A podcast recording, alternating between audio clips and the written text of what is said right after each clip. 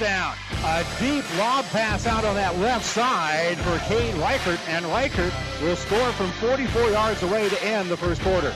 Over the final two days of the season, six programs will hoist a state title trophy, and you can hear every game right here on ESPN Tri Cities. It's time to crown our next state champion, but first, it's the Hoegemeyer Hybrids pregame show. We'll take you live to Memorial Stadium in Lincoln right after this word from Hoegemeyer Hybrids.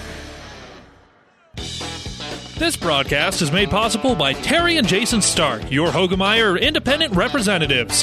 Hoegemeyer has over 80 years of legacy in products, service, and performance.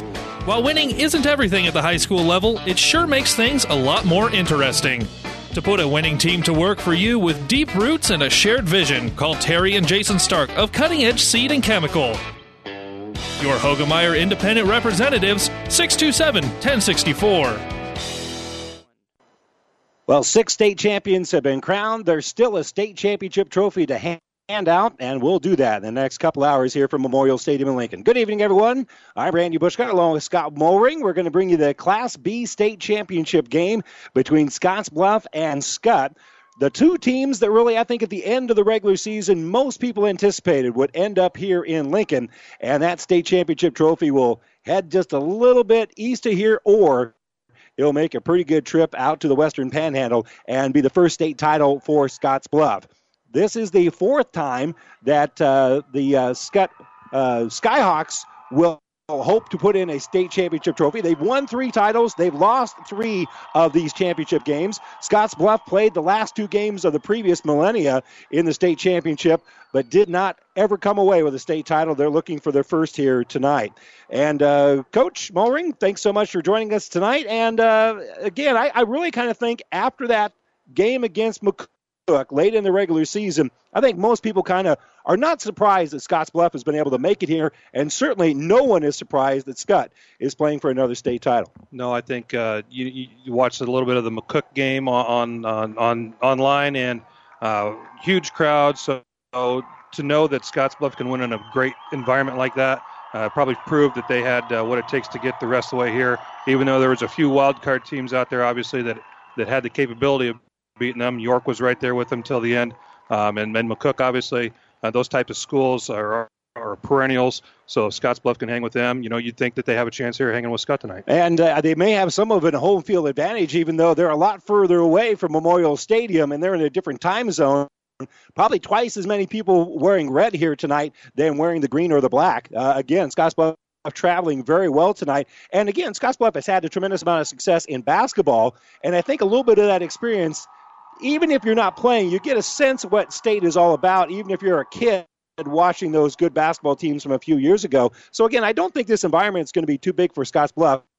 And Skutt, this is just making it to the state finals is one of the things that they kind of come to expect. Yeah, Skutt's been here. You know, uh, this is five out of the last six years, I think, and uh, only McCook in Class B can say that they've done something similar to this. Um, so for Skutt, these kids have been, you know, sixth, seventh, and eighth grade, uh, seeing that they're going to Skutt Catholic and seeing the success. So they kind of know obviously what it takes to get here. Uh, in Scottsbluff's case, uh, you know they're going to enjoy the the ride as long as they possibly can, and I think the the uh, communities of the Twin Cities have showed up in force here tonight as well. And they they do it a little bit different with their running game. Both these two teams, their bread and butter is keeping the football on the ground. Yeah, Scottsbluff is going to show a, a, shotgun look, but also a lot of running with Chris Busby, a lot of speed in the backfield.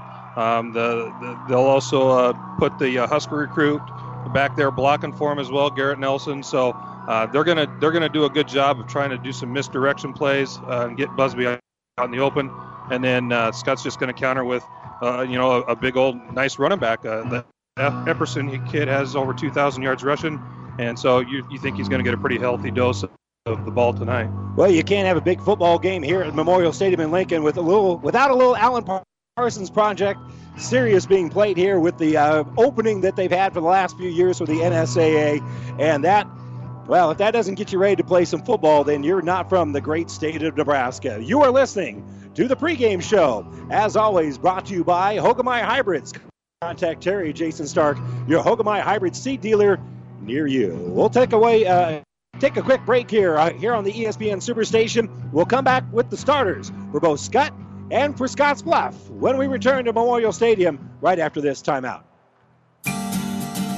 Currently, I have children as young as a year old that are working on some feeding and swallowing, problem solving, those basic speech and language areas of articulation and phonology. Those are what most people think of when they think of speech therapy. These children are going to go out into the community and they're going to be able to make a difference and they're going to be able to be independent. When I came to Mary Lanning, there was no pediatric speech therapy program. Our space was very limited, and we've more than outgrown that space. The first time a child does something that they've not ever done before, it's so rewarding. All that time and effort, it makes it worthwhile, and it just makes you want to continue to do what you do every single day. My name is Brooke West, speech language pathologist at Mary Lanning Healthcare. Mary Lanning Healthcare your care, our inspiration. This is Bob from B&B Carpet and Donovan. So you've been thinking of new flooring but have no idea what you want or need. Let me introduce you to our family with over 50 years combined experience. Russ, Mandy, Donna, and my son Josh. Please come in to see us at B&B and we will do our best to help you choose your new flooring. B&B Carpet and Donovan, where our customers say, that's where we always go. And back here at Memorial Stadium in Lincoln, time now for our starting lineups. Brought to you as always by Five Points Bank, the better bank in Kearney. We'll begin first of all for the Scottsbluff offense. And starting off every single play at center will be Brandon Larson. Larson is a 5'11, 230 pound senior. At guard position will be Creighton Dyke. Dyke is uh, 5'10, 195 pounds, and a junior. The other guard, the left guard, is uh, Tyler Couts. Couts is a uh, six foot, 230 pound junior. The right tackle is Nathan Harms. Harms, a senior, 5'10, 245 pounds. The other tackle on the left side will be Joel McLeod. He is 5'9, 250 pounds, and a junior, so a little bit of youth up front. The tight ends are Jeremiah Dozler. He is 6 foot 195 pounds and a senior. The other tight end is Jack Darnell, 6 foot 185 pounds and a junior. The running back is Josiah Delios. He is a fullback, 6 foot 205 pounds. The guy that will be uh, carrying the rock most of the night tonight will be Chris Busby. Busby, 5'10, 175 pounds, and a senior. On the year, Busby has run for 1,711 yards as well as 24 touchdowns. The other guy in that backfield will be Jacob Cruel. Cruel is 5'9, 175 pounds, and a junior. The quarterback is Sebastian Harsh. And Harsh is 6'3, 220 pounds, and a junior. They don't put the ball in the air a lot. In fact, only 100 total pass attempts on the season. 48 completions here for Harsh. He has thrown for 991 yards, 12 touchdowns, and four interceptions on the season for head coach Joe Benson. And now for Skutt Catholic and their head coach Matt Turman. Their starters go like this. At center will be Alex Stumpf and Stumpf is a 200 pound junior. Right guard will be Sam Hefferson. He is 240 pounds and a senior. Ryan Emanuel play left guard. He's 210 pounds and a junior. At left tackle will be Blake Anderson, 275 pounds and a junior. The right tackle, Matthew Freet. And Freet is 280 pounds and a senior. Wide receiver will be Grant Bertucci, he is 170 pounds and a junior. Josh White will be another wide receiver, 155 pounds and a senior. TJ Skradsky will play tight end. Skradsky is 245 pounds and a junior. The I back that will get most of the carries tonight is Jared Esperson. He is 185 pounds and a senior. On the year, Esperson has run for 2,059 yards, uh, has 32 touchdowns. He averages a little bit over 171 yards rushing per game. The fullback will be Tommy Legal. He is 210 pounds and a senior. And the quarterback is Ryan McCormick. He'll play quarterback tonight, 195 pounds and a senior. And McCormick on the year throwing the football. And again, they don't put it in the, the air a whole lot either. It's 55 of 93 throwing the football for 759 yards on the season. And uh, by the way, he's uh, much more of a threat to run with the football than he is throwing it. He's carried it 88 times on the year for another 366 yards. So a lot of things you got a defense there with Matt Turman and the Skutt Catholic Skyhawks, who will be going for their fourth straight, not straight, but fourth state championship as Scottsbluff will be going for their very first title here tonight at Memorial Stadium. Those are your starting lineups brought to you by Five Points Bank, the better bank in Kearney. We'll step away for a moment. When we come back, we'll be wrapping up our pregame show brought to you by Hoegemeyer Hybrids. We'll do that when we return to Memorial Stadium right after this. Skutt's got to be favored in this game. You know, um, they just do. This is their fifth final in six years. Um, and the one one thing about it, uh, over the years, Skutt has has been outstanding a lot of different ways. Uh, I can think of a lot of times when they've had their best players been their quarterback. That is not the case this year, and they know it, and so they play to their strength. Their strength is getting the ball to Jared Epperson, number four. Jared Epperson uh, is another one of those guys. He only weighs like 180 pounds. All right just like I did when I was in fourth grade. Right? The kid is, however, almost impossible to tackle one on one. They've got a big, burly line, and what they decided to do was, well, let's not worry so much about throwing the ball. In fact, if we don't ever throw the ball, that'll be fine. We'll just run behind Sam Heffron and Blake Anderson and just come right up the gut, and we'll see what you got. Um, that plays pretty well this time of year. And again, you know, Coach Matt Turman, he'd been around the block. Right? He's won, I think, three state championships. These guys know how to finish. And I suspect the fact that they got beat 31 to nothing in last year's final has probably been brought up a time or two. Uh, so as far as Scottsbluff goes, um, I've said it before, there's a lot of romance attached to having a team like Scottsbluff winning a state championship. It's a team from the real West it's a team that's got a future Husker, Garrett Nelson, who I'm telling you what, that kid is dynamite. Not to go all Jimmy Walker there, but dynamite. I'm telling you, the kid is outstanding. But they've got lots of other weapons, and I think Scottsbluff's got a chance to make something happen, uh, especially if a kid like this Keegan Reefschneider. Watch for that kid. He's always around the ball. They're going to need a player, too, that is outside the usual to make it happen. Uh, but it could. Scottsbluff could win this game. I just don't expect them to. Reel it in and wrap up your year with a new Larson fishing boat from Buzzes Marine. Now through December 15th, take advantage of three and $4,000 rebates. Larson fishing boats fulfill every fishing requirement when you need it and provide family fun on the water when you don't. With smart storage, serious capacity, and plenty of room for the family, don't miss out on this great deal on your next Larson fishing boat. And ask about a free trailerable ratchet cover. View the inventory online at buzzesmarine.com or visit on South Central Avenue in Kearney today.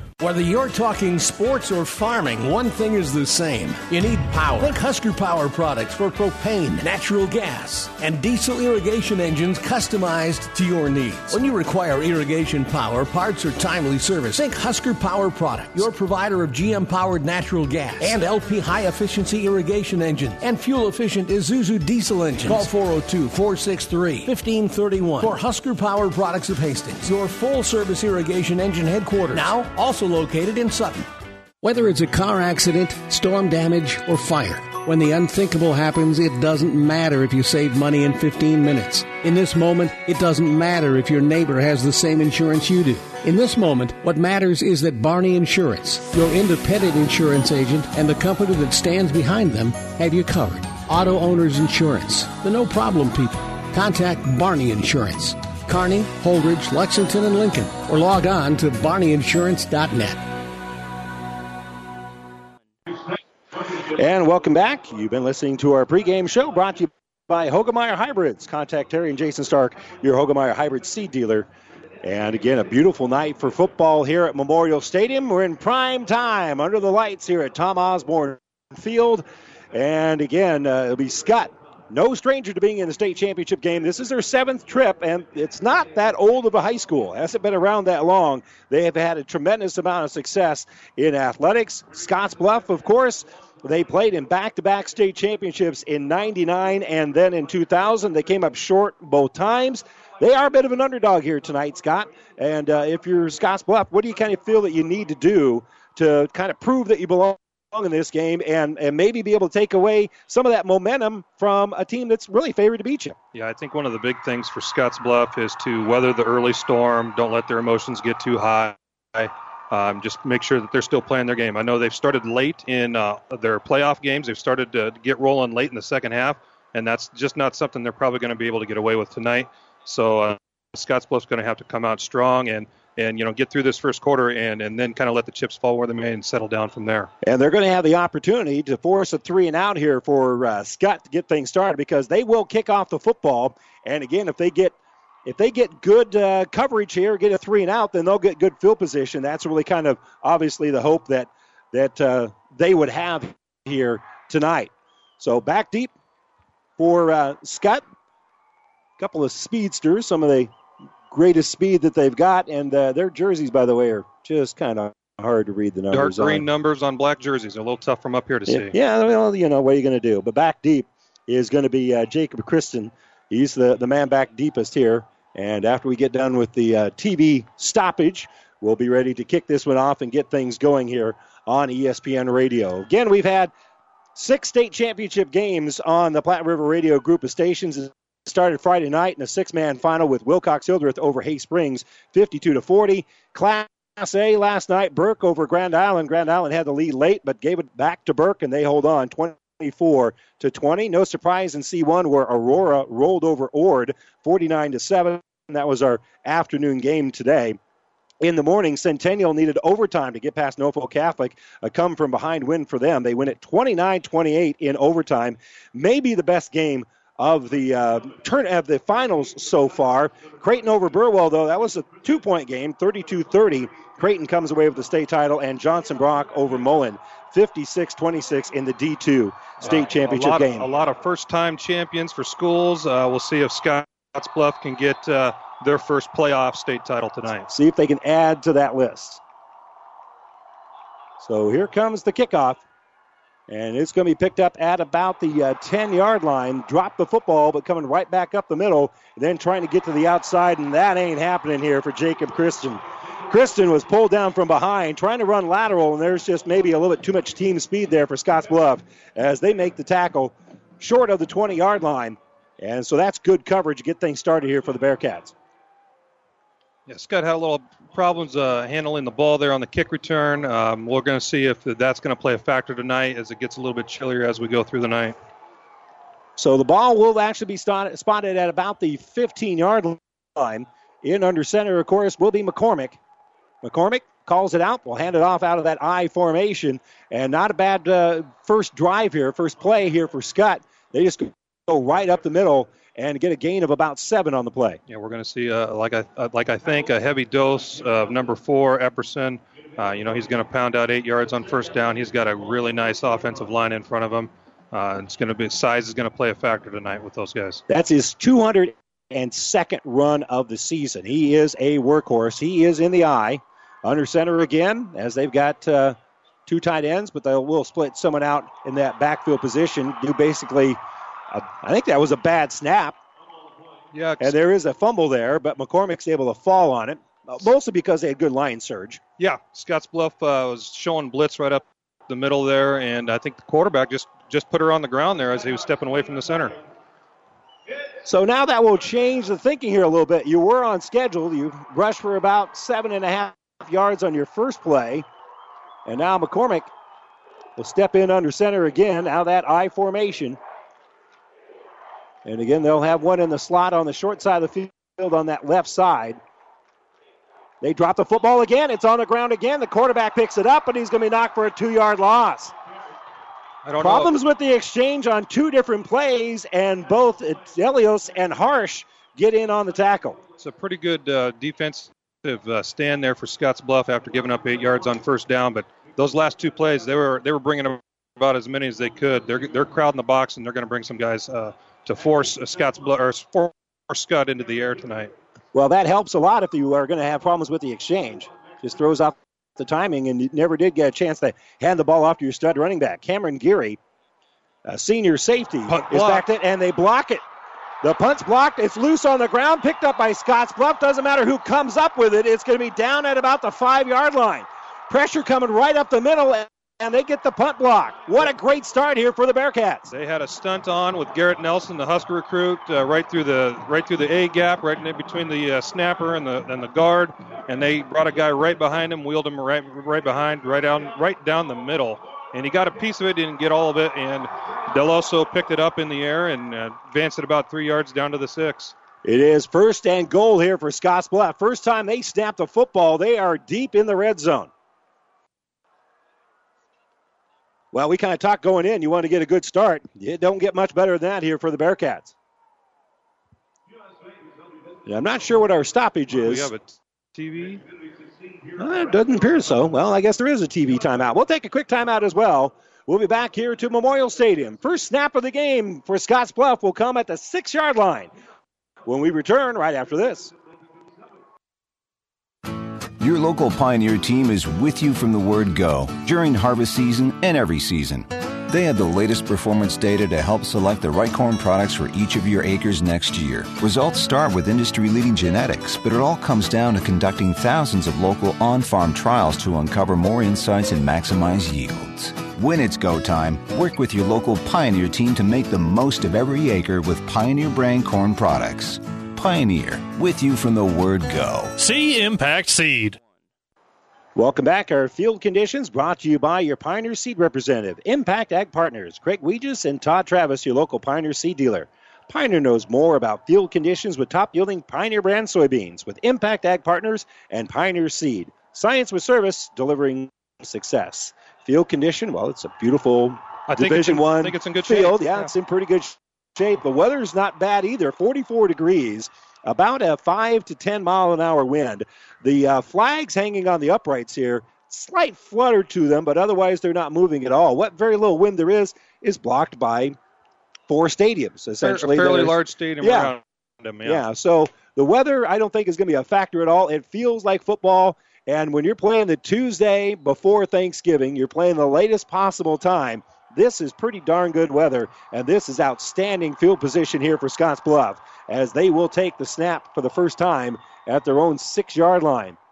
And they'll hand it right back up the middle, and getting about half of what he needs here is Chris Busby. Busby just burrows his way in there, going right through the A gap, cuts back to the inside, and be second and goal from the three. They uh, threw up a couple of uh, H back, couple fullback types right behind the tight ends on the right side, and they let Busby just try and find his way through there. Um, it's going to be a, a tough road, a, a road grader in these Skutt uh, linemen out of the way tonight. You know, they will run with some other guys, but generally, if there's a handoff, Harsh has carried the ball 17 times on that option, but if it's a handoff, it'll be Busby. And they will keep it with the quarterback, and he'll get about the other half. And so he's down about the one and a half yard line, taking that handoff and going right up the middle. Pretty good saving tackle there by uh, Alex Van Dyke from Skutt.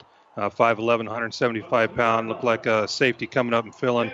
Otherwise, uh, Harsh would have walked into the end zone there. Well, they gained about a yard and a half. They are inside the two yard line. Again, this drive started at the six after the block punt that was returned down to the six yard line. Harsh will call it out. Busby is the only back next to him. They'll hand it off to him. He'll go right off tackle. He's hit at the goal line, and he powers in for the touchdown. Just a basic off tackle uh, guard pull, uh, a little power play. And they had uh, two big bodies right in front, and Busby, all he had to do was uh, squirt his way through there, and that's exactly what he did. So Caleb Walker will come in to kick the extra point. He's been 50 of 61 on the season and can hit the field goals as well. He's three out of five, so not uh, all state caliber type of kicker, but he's been very reliable. And we'll see if he can add the extra point here. Snap is down. Looks like the exchange is good and the kick is good as well. So Oh, a six yard drive. The first time Scottsbluff has the football, then they have a seven to nothing lead. So successful start here for the Bearcats. They lead at seven nothing with 8:43 to go in quarter number one, and a five points bank touchdown. We'll take a quick break. We're back right after this. Synergize from AgXplore International is your all-in-one drip control, defoamer, surfactant, and ammonium salts with a water conditioner and absorption activator. Synergize is the number one AMS replacement on the market. Over 30 million acres worldwide have made the right choice with Synergize. Contact Mid Nebraska Chemical today for a dealer in your area to get Synergize, NutriPack, End Zone, and other great products from AgXplore International. 308 468 6206. Well, all of our touchdowns are sponsored by Five Points Bank and Kearney, the better bank. And that one came from Busby, which is not anything unusual. His 25th touchdown of the season. But again, you have to kind of respect Sebastian Harsh as well. He got about a yard and a half there, but most of those six yards come from Busby, including that uh, hit a little bit short of the goal line, but just he wasn't going to be denied. So a little bit of a line drive kick here that's going to be picked up at about the five yard line. It's dropped again. Picking it up on the bounce is Christens. Christensen comes right up the middle, was able to slip through there, get out to about the 25 yard line before that hole. There wasn't much of a hole there, but he was able to slip through it. And just a good decision after dropping the football not trying to find the wall, just get right up the field. Yeah, he got uh, he got as many as we probably thought he could get after dropping the ball for the second time. Uh, special teams so far is clearly in favor of Scotts Bluff, and that's uh, that's why they have a seven nothing lead, and and uh, that's going to be a big factor throughout the rest of the night. Uh, Scotts Bluff is special teams have really started to, uh, you know, they've taken control of the game so far. Well, and another issue here for Skutt has been the quarterback center exchange. And we'll see if they can get this cleaned up just a little bit so they can actually hand the ball off to Esperson. He's in the I formation. They will hand it off to him. He'll go to that right side, has a bit of a hole, and then he's eventually going to get wrapped up by Cameron Geary. But again, a successful play on first down where uh, they're able to gain about five yards. Yeah, I'm wondering if Scotts Bluff has found a, a weakness on the offensive line for Skutt because they've put Garrett Nelson, there out, their linebacker. He's down and playing defensive tackle, and he's blowing, blowing things up to start the game off so far. So it'll be second. We'll call it six because he didn't get quite the spot that I thought he would. McCormick under center, I formation, two tight ends. We'll be saying that a lot. Right up the middle. The ball being carried here by uh, by Esperson, tackle by Busby, and it's going to be now third and about two. Big the big key for Skutt here is they have not trailed very much this year, if hardly at all, and they've only given up 44 points in the last seven or eight games. So, starting down seven nothing the state championship, they've got to stay calm and collected and uh, keep on keep on track here with down and distance. Well, sometimes they say the last thing you want to do with the bear is hit him with a stick, but right now the Skutt Skyhawks have been hit with a stick. They're going to fake the handoff. McCormick's going to roll out. He's got some pressure. He's looking to throw. Now he's just going to run and get what he can, and he's going to be pasted out of bounds after losing about five yards. Garrett Nelson, the Husker recruit, made him take a little bit wider uh, path than the quarterback wanted to.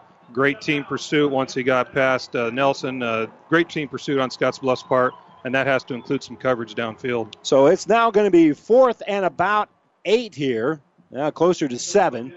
So a punting situation we'll see if they come after the punt again. Uh, they've got it lined up the same way with a little twist inside. Max Brinker is the punter.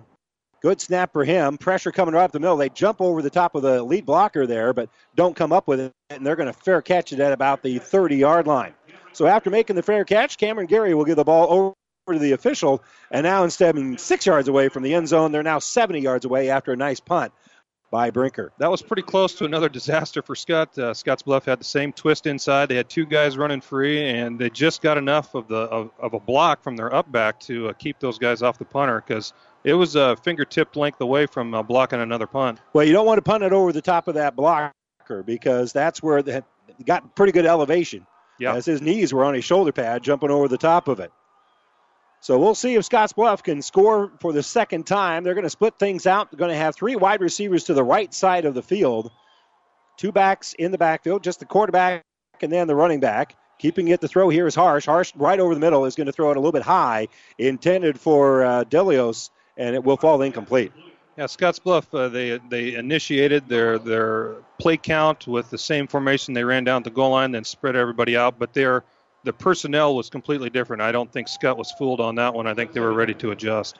Our internet streaming of high school games on Platte River Radio Group of Stations and on PlatteRiverPreps.com is brought to you by Barney Insurance in Kearney, Holdrege, Lexington, and Lincoln. And we've streamed all the state championship games. This is our seventh of the uh, series here. Final one of the year. Quick little handoff on the counter, and it's going to be a gain of about five. They gave it off to the wingback on that left side coming over to the right, or vice versa, actually. And that's Jacob Cruel, who will have a gain of about four on the play. Sets up a manageable third and six. Yeah, it looks like Scotts Scottsbluff's going to try and, uh, when they're on the ground, they're going to try and keep everything inside the box. Uh, you know, it's a double tight formation. It's an old single wing formation look, and uh, they're just going to try and get misdirection and get lead blockers, more blockers to the point of attack. Crew will be one of the on that right side. They'll put a man in motion to the right, run in that direction. They'll pitch it out here to Busby, and Busby is going to get back to the line of scrimmage and no more. Great penetration by that Skutt defensive line, and there was just nowhere for Busby to go. Yeah, they went with the straight uh, sprint option there, and uh, the quarterback he pitched it almost immediately. So uh, Skutt was waiting, waiting for that one to happen. So it'll be a punting situation coming up here for Scotts Bluff. And the punter, pretty good athlete, Cameron Geary. He's on both ends of the punt team here. And he'll have a quick kick that's going to be uh, kind of one of those rollers. They're going to, uh, not exactly a rugby style kick, but he end over ended it. They're going to get away from it, and it's going to be down at about the 24 yard line. Got an extra about 15 yards of roll there, but Skutt didn't want to try to catch it at their shoe tops and risk muffing the football. So it will be a successful punt here for Scotts Bluff. Not one that you probably want to put on a poster, though. No, no, it's a good good way to get rid of a quick kick there because uh, Skutt had a little pressure on that on that punt block there. So uh, to get that much yardage out of a nice little roll there, it sure did help. 5.50 to go here in the first quarter. We got timeout on the field. The Bearcats of Scotts Bluff lead the Skyhawks of Skutt 7 to nothing in the Class B state championship game. We're back right after this. Even after 38 years, we still start early every morning in every Amigo's kitchen to make the foods and flavors you love. We're chopping fresh vegetables, mixing Amigo's famous ranch dressing and salsas, slow cooking pinto beans, steaming the rice, mixing up batches of homemade guacamole and grilling the marinated chicken. Your made to order items start with real people making real food. It's not the easiest way, just the best. At Amigos, where made from scratch is our recipe. So 5.50 to go here in the uh, first quarter. Our broadcast booth brought to you by Kearney Towing and Repair. We're on the road bringing you the play by play. Kearney Towing's on the road bringing your vehicle home. Don't get stranded on the side of the road. From heavy duty towing to roadside assistance, call Kearney Towing and Repair when you need us. We'll be there. Skutt with that I formation. And they'll hand it off to the fullback. The fullback would just go right up the middle and putting his head down as Tommy Legal.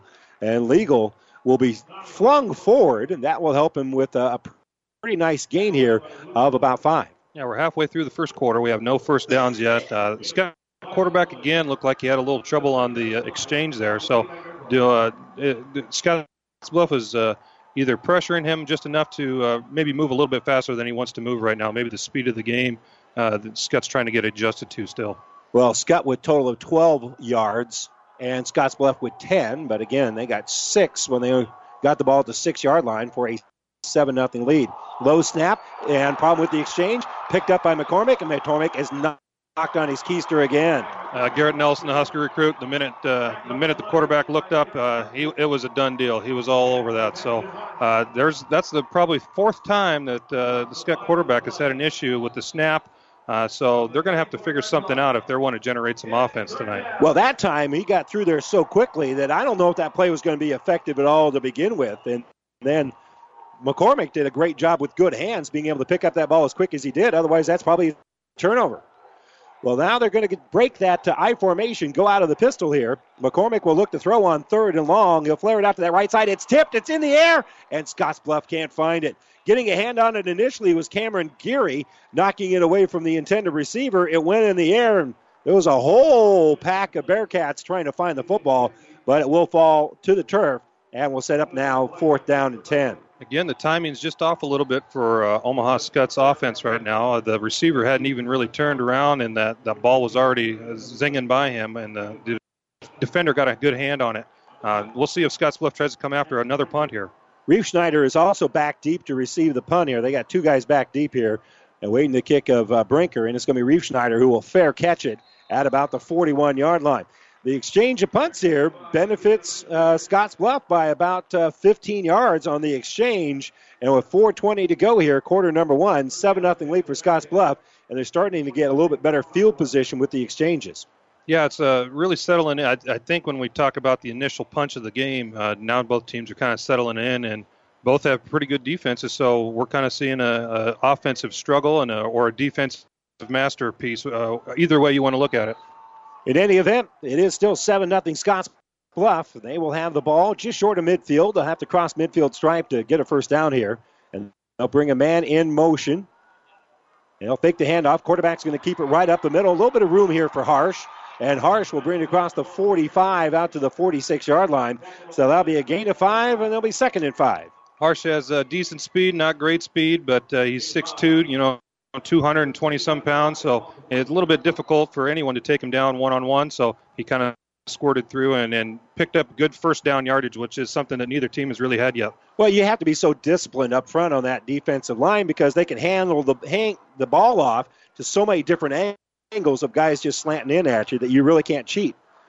Out of the pistol formation, hand off here to the running back Busby. Busby goes off tackle on that right side. He's going to be awfully close to that first down marker. He's going short by maybe a yard. And right at midfield is where they're going to spot the ball. So it'll be third and one from the 50. That's uh, just a, a simple, uh, basically a double ISO play. They got two fullbacks on the same side, and they're going to run right behind those two. And sometimes they've pulled a guard to get three guys out in front of the blockers, and you know that's that's providing good yardage for Scotts Bluff so far.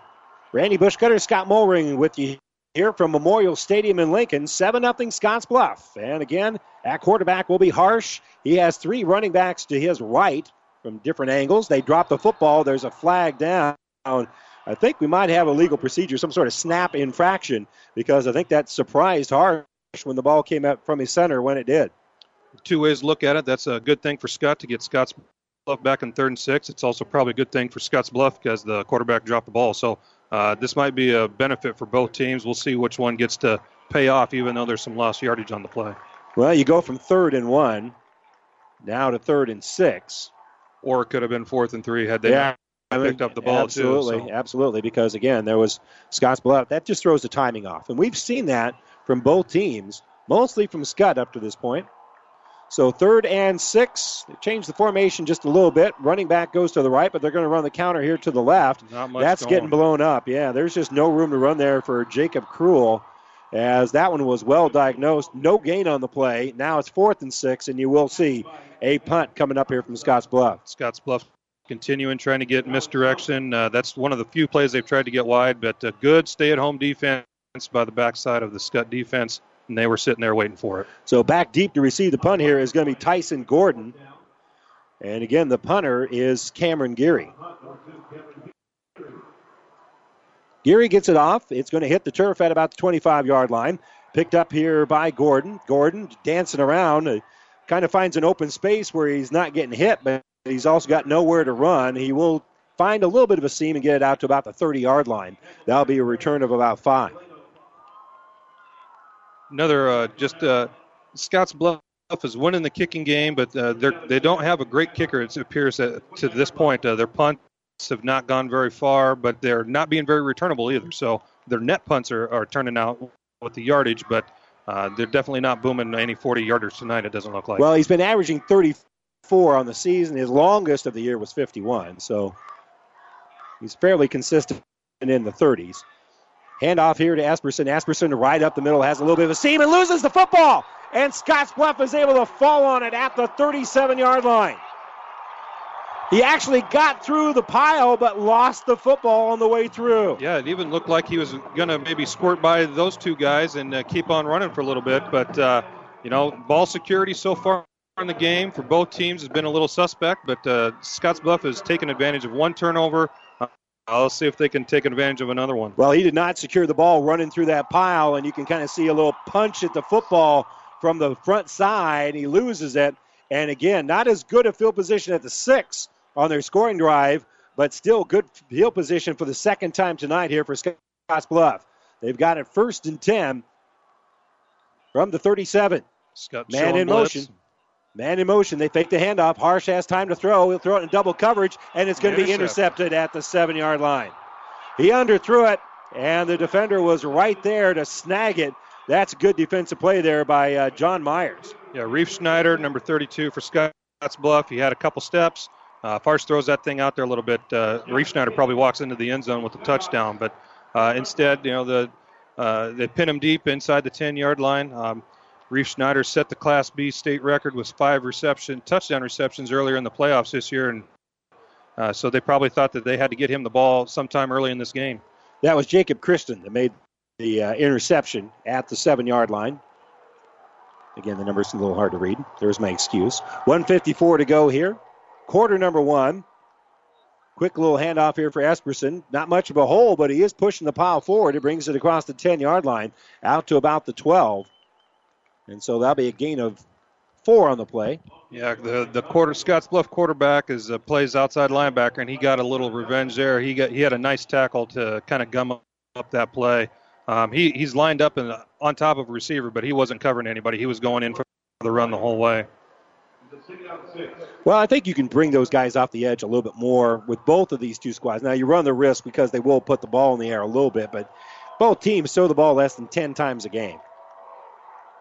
So you can roll the dice a little bit more. Out of the I formation, they hand it right up the middle, and there's a bit of a seam. Esperson squirts through there, Look bounces out. to the outside, cuts it at the 30, and he'll bring it toward midfield, and he'll be down at about the 40 yard line. Started on the near sideline, brought it back to the middle of the field, squirted through there, and that is the best run of the night here for the Skyhawks. Their best offensive drive so far in one play here, and it's uh, coming in the final minute I think of quarter number one. First first down of the game. That might be a run like that where you're breaking three or four tackles. That might be the the stir that starts the drink going for these guys. They will spot the ball just short of the 40 yard line, so it'll be first and 10 from the 39. And now they'll put a running back off of either shoulder of the quarterback McCormick here, and they'll run the uh, option. The quarterback's going to keep it. He's going to bounce it out and gain maybe about one yard. He had the ball in the belly of Esperson.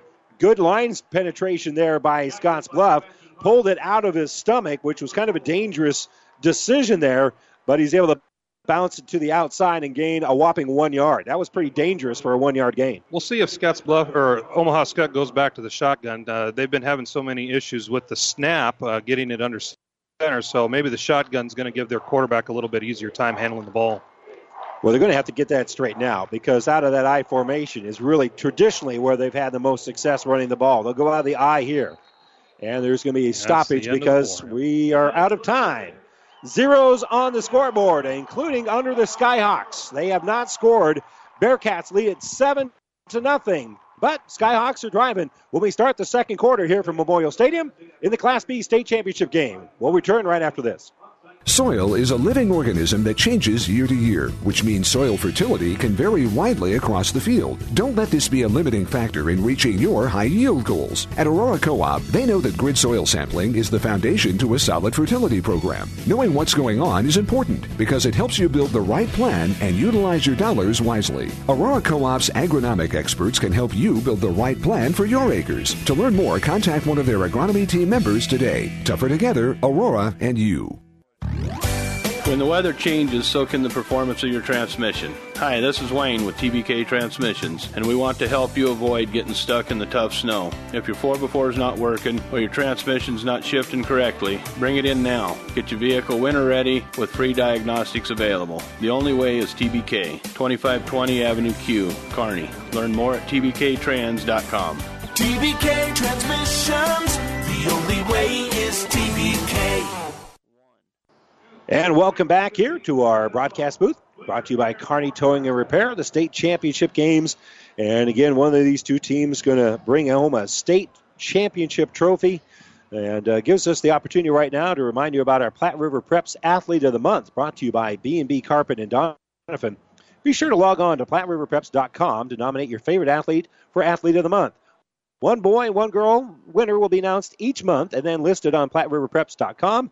Again, it's all brought to you by B&B Carpet. And our reigning athletes of the month are Gabby Mosier of Central City and Dane Hendricks of Giltner. The Hendricks boys been pretty good athletes over the years, uh, which is amazing since I know their dad and I played basketball with him. And We won't mention how wasn't long ago, scared. No, the, the, well, the basketball had had laces on it, if that's any indication.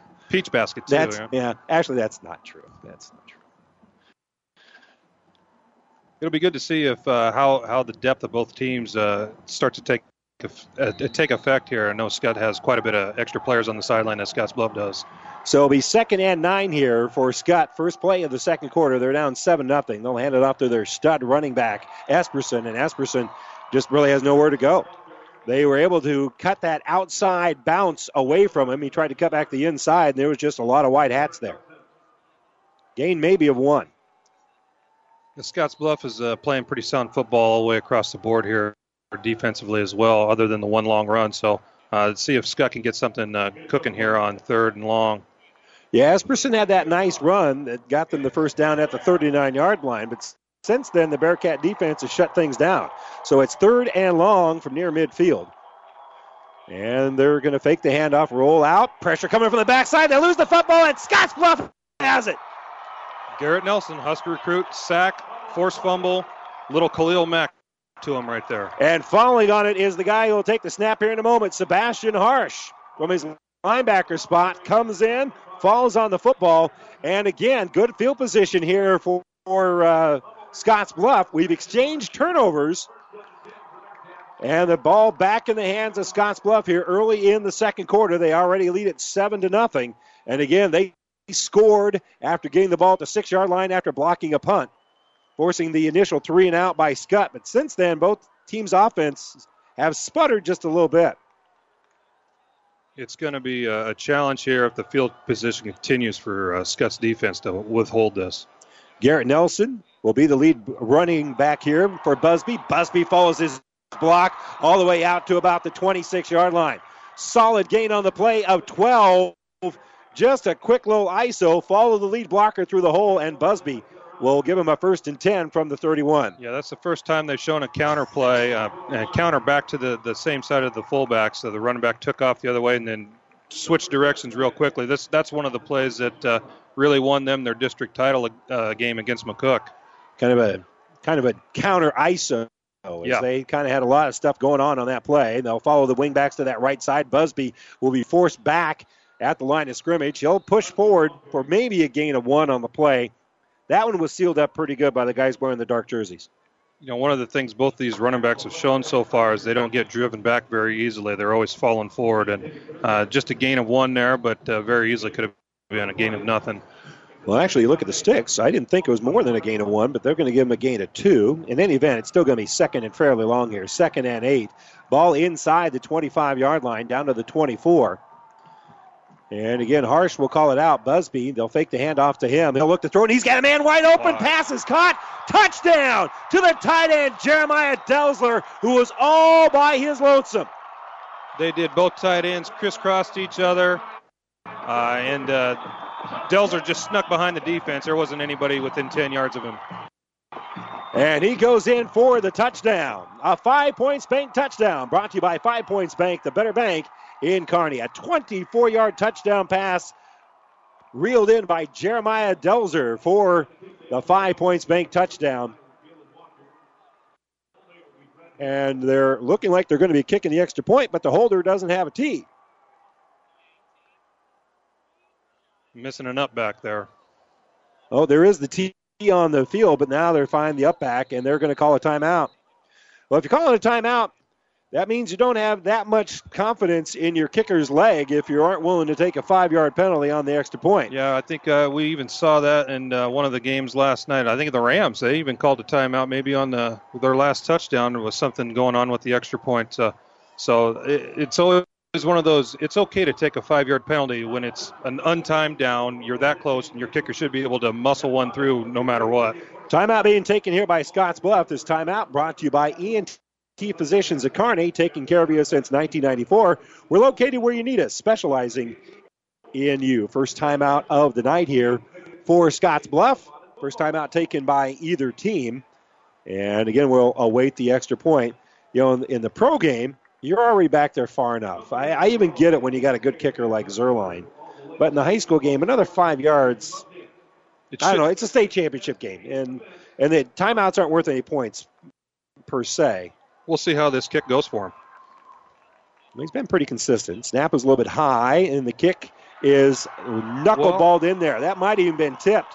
Five yards back would not have gotten that in there. So It's a good timeout. It's a good timeout. It's a good timeout. That's what I said the whole time. Yeah, Scotts Bluff kicks the extra point. They knuckle it in there as it was partially blocked They got a hand on it, and it squirts over the crossbar for a 14 0 lead here at Memorial Stadium. The Bearcats 14, Omaha Skutt nothing. 10 12 to go in quarter number two. We're back after this. What? Christmas already?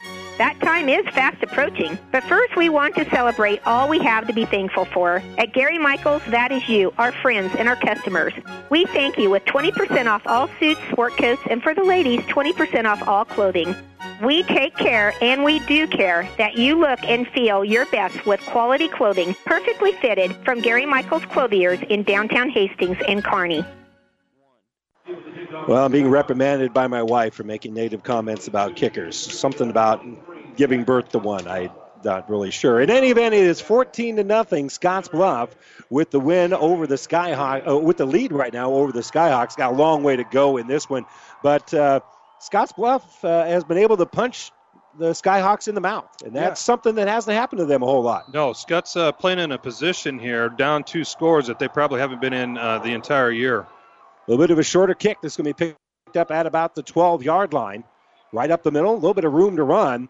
And they'll bring it across the 30 yard line where they'll be enveloped right there. Again, not even looking to find the. Uh, uh, a wall or anything like that, and just finding what he can is Kristen. So Kristen with a nice little run there. These short kicks of uh, Scotts Bluff, they're they're getting to about the 15, 10 yard line maybe, uh, but they're just coming across a little weird, and it's it's tough for the returner to catch them. He's caught all three or tried to catch all three above his head. Well, both these two teams have played in some cold weather through the course of the playoffs and even the last game of the regular season. So I don't. I'm surprised that if the this temperature is having any impact on how they handle the football.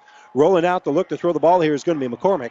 McCormick's going to just tuck it and go, a little stiff arm at about the 36 yard line. He's going to gain about three on the play. That might have been a run pass option from the word go, but he really couldn't find anybody open. He didn't really have time to. Uh, Scotts Bluff has been pursuing pretty quick, and uh, running to your left and trying to throw as you're running to your left is a pretty tough task for anyone to do. Unless you're left-handed, the righties. Unless you're left-handed, yeah, the righties have a lot of difficulty with that, absolutely. And again, McCormick is right-handed, so yeah, you're right. The, the, probably a good decision not to be rolling out that direction and try to throw it late over the middle. That's a recipe for disaster. Ball at the 36 yard line where it will be second down. And movement up front, and uh, the hands on the helmet for Scotts Bluff. That's going to cost the Bearcats five yards here. I did not see any movement here for Skutt, so I'm sure this is on the Cats. Coach Turman knows that they've been having problems with the center quarterback exchange, and Scotts Bluff is bringing guys right on the center's hip uh, about just about every play. So it was bound to, to happen that they were going to call a, a hard count one of these times. But Joe Benson has to be happy. The Scottsbluff head coach has to be happy with uh, how aggressive and just, just how confident his team is playing so far here tonight. Again, when you're undefeated and you're you kind of always have a chip on your shoulder when you're that Western team anyway, because you don't get the pub the guys get in Omaha. Handoff right up the middle here for Esperson. Esperson cuts back to the left side, has a nice little gain. Uh-oh. I don't know if he was ever down. He's over the top of the pile. He bounces up, and he's going to go into the end zone for a touchdown. He went over the top of the pile. The Scottsbluff players who stopped, they're pointing at where they said he was down, but there was no whistle. He went over the top of the pile and kneeled on a guy underneath him, and he was never down. I, I, that was a tough one to look at. There was a Scottsbluff uh, defender just standing there looking at him. Uh, he thought he was laying on the ground. All the Scottsbluff kid had to do was lay down or, or push him down, and uh, you know uh, to Epperson's credit, he just kept going, kept going, picked himself up, and kept running. That is a 61 yard touchdown, and his elbow oh. was down. We see the replay. He should have been knocked, been pulled down, but as it is, the extra point is good. There's no replay in high school football, folks. So a touchdown run is 61 yards that should not have been. Yeah, his his forearm was clearly down. Uh, I guess the Scottsbluff defender had reason to believe he was down because he was down. Uh, uh, you know, the, the Skutt player never heard a whistle, so he kept going and he kind of got away with one there. So Esperson gets a little bit of a gift, a seven point swing there on that call. Again, a long run here by Esperson. There is a five points bank touchdown. And that one is a gift from the officials. You know, and again, he was down for just an instant. I don't want to throw these officials under the bus because they're here because they're good officials. And these are some of the best officials uh, that uh, that I know in the state. So uh, it's a good bunch. Uh, they just missed one, and that happens. Now it's So- up to Scottsbluff to, to answer. Joey White with the kickoff. He's going to punch it inside the 10 yard line. Trying to bounce to the outside here is going to be Mendoza. Mendoza will come back to the inside, and he'll have a nice return out to about the 35 yard line. Well, Scottsbluff has uh, gotten punched back now, a little body blow, and uh, we'll see what they can do to uh, get a sustained drive. They really haven't had one yet today. They've got a couple short fields on their first two scores. They lead at 14 to 7. Skyhawks needed something positive to happen, and they got it with the 61 yard run here for, by Esperson. And you're right, Scottsbluff, if they can right the ship here, get into the end zone, they'll get that momentum right back. And they'll hand the ball off to their uh, running back, and he'll put his hand down on the turf to keep his balance, but he's only going to gain about two yards as they handed it off to the wingback, Cruel. And Cruel will take it inside, or outside, actually, the 35 out to the 36. Yeah, Skutt uh, was flying to the ball pretty good there. It was a pretty good effort by uh, Busby to uh, pick up the yardage that he did. It could have been a loss of two or three, and he ended up getting two out of it. So second and about eight here. Busby will behind be behind Harsh here. Harsh is going to keep it. Has a lead blocker. Will cut back to the inside spin, and he'll be awfully close to that first down marker. And in fact, he's going to have enough. As uh, the the same counterplay we saw earlier, only with the quarterback running it instead of the running back. And, uh, plenty of room to run there. Just one more shake in his bake, and he would have been kept. He was still been running right now. Yeah, again, they bring uh, Busby. Well, he spun, and he just couldn't quite get that extra foot down as he spun out there to stay upright. But he'll fall forward enough for the first down. They're just short of the 45 yard line. So right now, no backs in the backfield here with Harsh. Man coming across in motion, and they're going to hand it off to him.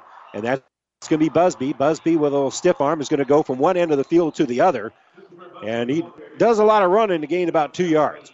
They're they're looking to put uh, Chris Busby in different positions, but still give him the ball. That's just a, the basic uh, sweep play that they've run so far, but they just lined him up in a different spot to start that play. Again, they just want to get him on the edge. And if he can cut back inside, which he wasn't able to quite cut back and uh, stay in bounds. But, you know, again, I thought it was only a gain of about two. Take a look at it, it's gained closer to four yards on the play. So we'll call it second and six. And again, they'll bring a man in motion, fake the handoff. Harsh is going to keep it. He's going to be met right at the line of scrimmage and gain about one on the play before he's driven back. Yeah, they were given the same look as they gave the play before. Just uh, instead of handing off, quarterback was trying that counter again.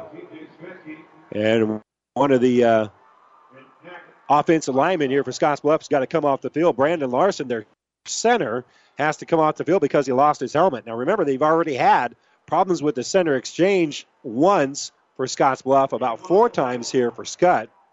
And it's going to be third and five from midfield. It's a pretty big play in the game for both teams, I think, to, to get to the half. Uh, either a good defensive stop or, you know, continuing of a drive here for Scotts Bluff. And you're getting it done here with a backup quarterback. Put a man in motion. That's cruel. Hand off to Busby. He'll cut back to the outside, and the penetration is going to get him. Alex Van Dyke with a great blitz there. They're actually going to lose a couple yards and set up a punting situation. Yep, middle linebacker saw the guard pulling, and he just shot the gap and made the play. And if not, uh, Scotts Bluff would have had another situation where they had more blockers than the, than Skutt had defenders. So uh, it was a pretty good timing to for uh, number five there to shoot the gap. So Gordon will be back in punt formation, awaiting the punt here from Cameron Geary. And he'll come up to, he's about the uh, 28 yard line. Low snap. Geary gets it away. Line drive kick. It's going to hit at about the 40. On the second bounce, they're going to pick it up. And just dancing around with it here is going to be Gordon. Gordon saves the roll and will get the ball out to about the 35 yard line. Saving the roll was as good as anything on that play. Yeah, you're not going to get a lot of return off that. Uh, it looked like that pump might have been tipped a little bit at the line. There was a lot of rotation on that ball coming out. Uh, but then it looked like Scotts Bluff got away with a face mask at the end of that run too. So, um, you know, s- still some things that are breaking Scotts Bluff's way here tonight. Um, but this is a big drive for Omaha Skutt. See if they can reassert uh, a little sustained drive rather than getting uh, lucky like they did the last time. Well, they got the benefit of a call that allowed them to get a 61 yard run here for Esperson. By far the biggest play of the game for either team. Esperson has it, goes right up the middle. He's going to bowl across the 40 yard line out to about the 41. That's a gain of six. Yeah, the middle linebackers from Scotts Bluff are going to be kicking themselves because neither one were blocked, and Epperson just, just snuck right in between both of them. Uh, so a good pickup on first down, uh, but then uh, if you're looking at Scotts Bluff, they could have had that for zero zero yardage. So Esperson now with eight carries for 118 yards. Again, he had that 61 yard rush, but even without that, he'd be over 50 yards, even if they would have properly marked that. So he's starting to wear down Scottsbluff a little bit here. Second and about five. He gets the handoff, has a good hole to run through. He'll push across the 45 out to about the 48 yard line. And that's a gain of eight on second and five. So again, two plays, 13 yards. You, were talking a little bit about uh, the conditioning and the depth maybe uh, the greater depth here for Skutt is starting to have an impact because they seem to be wearing out the Bearcats just a touch. Scottsbluff has played with a lot of emotion, a lot of a lot of fire so far to this game, and uh, Skutt's kind of been steady Eddie so far, and they've got a really good sized offensive line that's starting to push back a little bit. Two tight ends, I formation. Hand off to the fullback, right up the middle, and Legal will bounce over the top of the pile. He'll be down at about the 50 yard line. They're marking him at the 50. That'll be a gain of two. Yep, nice little trap play there. Just get a little positive yardage on first down and, and maybe give uh, Epperson a little bit of a break there. Um, I've noticed that Scottsbluff is, uh, they, they have been blitzing a lot throughout the game. I don't think they've blitzed once on this drive so far. Well, it's like a handoff to Makovicka back in the days. You know, you're going to have some, some success with it, but it also keeps the other team honest and not being able to just isolate on your I back. They'll step in under center. Again, I formation. Legal will be the fullback. Esperson is in the I. Hand off to Esperson. Legal with the lead block. He cuts back. He's open in space. He's at the 40. And he breaks free. He's at the 20. He's at the 10. And he's going to go for the touchdown. Scottsbluff did bring the blitz that time, and he snuck right through it. And once you get by a blitz, uh, there's just open room to run there.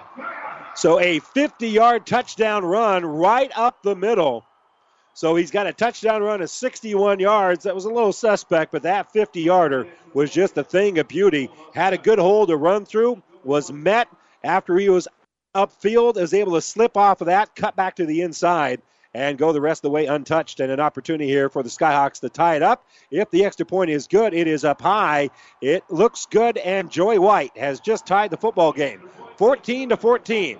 The last 14 points coming here from Omaha Skutt. They have tied it up with 5:36 to go here in the second quarter, thanks to a five points bank touchdown by Esperson. We'll be back with the kickoff right after this. There's just one place where students are students first, and athletics are played with purpose and perspective. That place is your local high school. High school sports offer more than the joy of competition. Studies show that student athletes in Nebraska are also likely to enjoy greater levels of achievement in other areas of their lives, including academics. High school sports, a winning part of a complete education. This message presented by the Nebraska School Activities Association and the Nebraska State Interscholastic Athletic Administrators Association. The doctors at ENT Physicians of Kearney are devoted to the medical and surgical treatment of ear, nose, throat, and head and neck disorders in patients of all ages. We have proudly provided Kearney and the surrounding areas with ENT and audiology services since 1994. We're excited to introduce full-time allergy services for both adults and children. We strive to provide the highest quality care here in Kearney and at five satellite locations located throughout central Nebraska. Make an appointment today with Dr. Connolly, Dr. Owen, or myself, Dr. Johnson, here at ENT Physicians of Kearney and see why experience matters to us, specializing in you. Well, line drive kickoff for Delios. Delios right up the middle in that short kickoff. He'll take the ball out to about the 39 yard line, and that's where Scottsbluff will have it here. First and 10 after two straight touchdowns here for the Skyhawks. Another good run by Esperson. That one from 50 yards out, and we'll see if Scottsbluff can answer back. They're going to throw it, and it's going to be tipped and intercepted. A little bit of a high pass, and jumping on the football is Tyson Gordon. So now momentum, certainly wearing a dark green jersey. Yeah, it's going to take uh, Scottsbluff. Really needs to have a good defensive uh, couple plays here to kind of right the ship. Because uh, right now they're kind of reeling a little bit. Uh, they're going to need somebody to step up and make a play. And uh, if you're on Skutt, you know you've got momentum. It's uh, we'll see if Coach Turman dials up something, or if we just continue with the same old uh, healthy dose of uh, Mr. Number Four, Jared Epperson. Well, they're trying a quick hit out to that tight end, overthrew it. It was tipped, but right into the hands of Gordon. And from the 49 yard line, McCormick's going to throw it, and he's going to throw it deep into single coverage. It's a great pass. It's caught, and it's a 51 yard touchdown. When you got momentum, go for the big hitter, and that's exactly what they did on the first play. What a beautiful pitch and catch. And the touchdown being reeled in here by Tyson Gordon. So Gordon, who got the interception a moment ago, finishes it off with a brilliant throw by McCormick. That coverage wasn't bad. It was just dropped right in the breadbasket, right in the bread box. Now Scottsbluff has really got to answer on their next office, offensive possession. Uh, that was just a great pass there. White with the extra point, and that one is no good. It's wide to the left.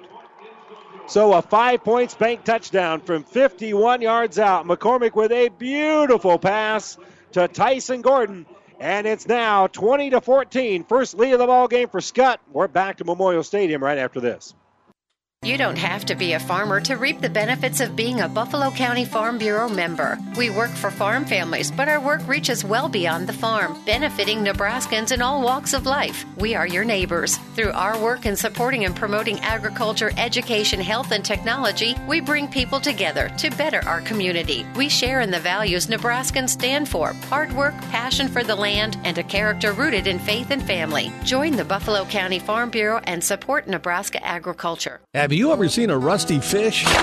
That question illustrates the point that the same way scales protect the fish from his environment, the bullet spray on bedliners from the Dent Popper protect your pickup bed. No rust, no dents, no scratches, no chemical corrosion. So, your truck has a longer work life and holds its value longer, reduces load slippage. And here's a bonus it quiets the ride. See the Dent Popper, north of Railroad on First, on the bricks, downtown Kearney, and get a free estimate for a bullet spray on bedliner. Guaranteed for as long as you own your truck.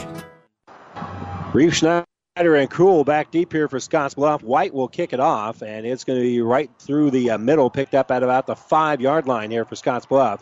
And they're just going to bring it right up the middle. They're going to be met at about the 22 yard line. So not much, not much room there for Reif Schneider to come up. And it'll be first and 10 from the 22. And uh, Scott Mowring, you said just a little bit ago during our break that uh, the Daubers are down here a little bit for Scottsbluff. Yeah, Scottsbluff uh, definitely does not have the energy that they had to start the game off. Uh, you know, a couple heads are hanging low. Uh, it's kind of key here to see how they finish this half off. Um, if they're going to get try and uh, make it all back on one play, they tried that the last possession. It didn't work out well, so I expect a, a heavy dose of run plays here. Well, they've given up 20 straight points here to the Skyhawks, who now lead at 20 to 14. Handoff for Busby. He's got a lead blocker. He cuts back to the inside. He's going to be awfully close to a first down marker. He squirted through there. Kind of looked like he was going to be able to maybe go a long ways, but that backside speed for Skutt kept that from being a much bigger play than a gain of 11. Yeah, it kind of looked like one of uh, you know, Epperson's runs for Omaha Skutt, where he slides through and, and runs to daylight, and uh, Busby for Scottsbluff almost did the same thing there. So out to the 32 yard line. The ball officially was at the 21, so we'll call this one a gain of 11. And it will stop the clock as they move the chains here with 4.50 to go. And again, two wingbacks on the right side, running back on the left. Hand off to Busby. He'll go to that right side. He'll power through there, and he'll be down at about the 39 yard line. Exact same play. It worked first time. They're going to come back, get more positive yards with it. That's uh, two plays, same play, back to back, and they've got about 19, 20 yards out of it. That time he didn't really kind of have that cutback lane. He kept going forward where the power was, and that was probably the right decision on that one. But he's got a good sense of what to do with the football, when to cut, when to put his head down. And they'll split out the wingbacks a little bit on that right side. Quarterback's going to keep it, go to the left. Harsh will put his head down, and he'll be down at about the uh, 44 yard line. That'll be enough for a first down. And then after the play, we've got a couple of flags being thrown on that left side over there. Looks like the wide receiver and the defensive back had a little kerfuffle, so we'll see who it's uh, going to get called on. Well, it's either going to be on Delzer or on Gordon. Those were the two young men involved. And a couple of officials saw whatever it was.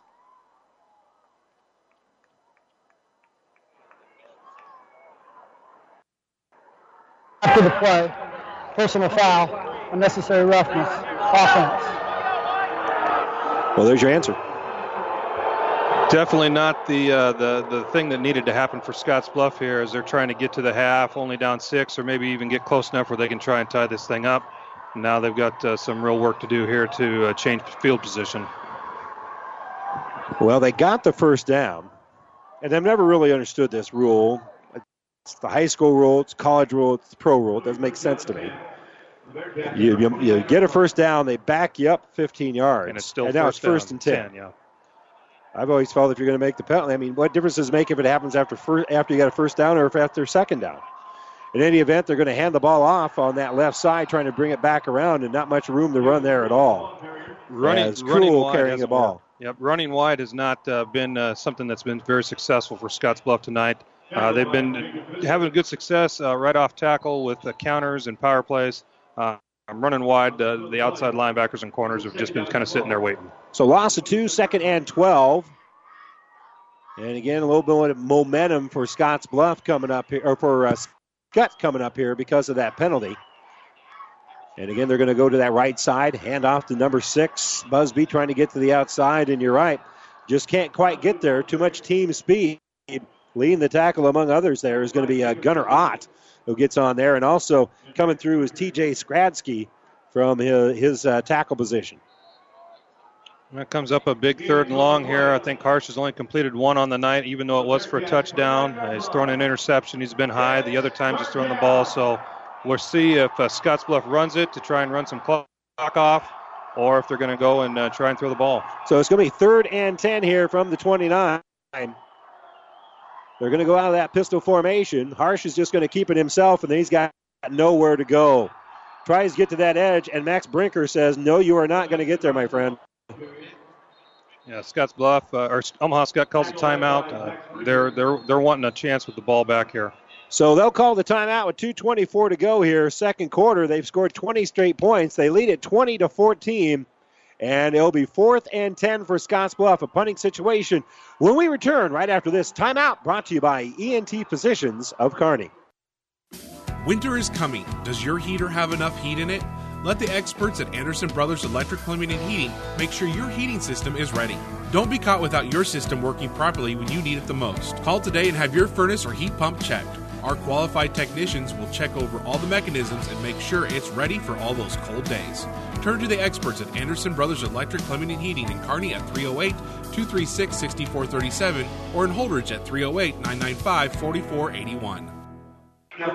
Well, as always, our timeouts brought to you by ENT Physicians of Kearney, taking care of you since 1994. We're located where you need us, specializing in you. Randy Bushcutter, Scott Mulring, and our engineer Chris Langen back in the studios. Thanks for joining us for our seventh state championship game. Six of them played here at Memorial Stadium in Lincoln. Of course, the six-man championship won by Wilcox Hildreth last Friday night over at Cope Coliseum. Fourth down here for uh, Scottsbluff punting situation here on fourth and 10 from your own 29 yard line. Only one by one guy back deep here for Skutt. And we'll see if Tyson Gordon can uh, catch this ball in the air. It's going to be a short, wobbly kick. It's not going to make it to midfield. It goes out of bounds.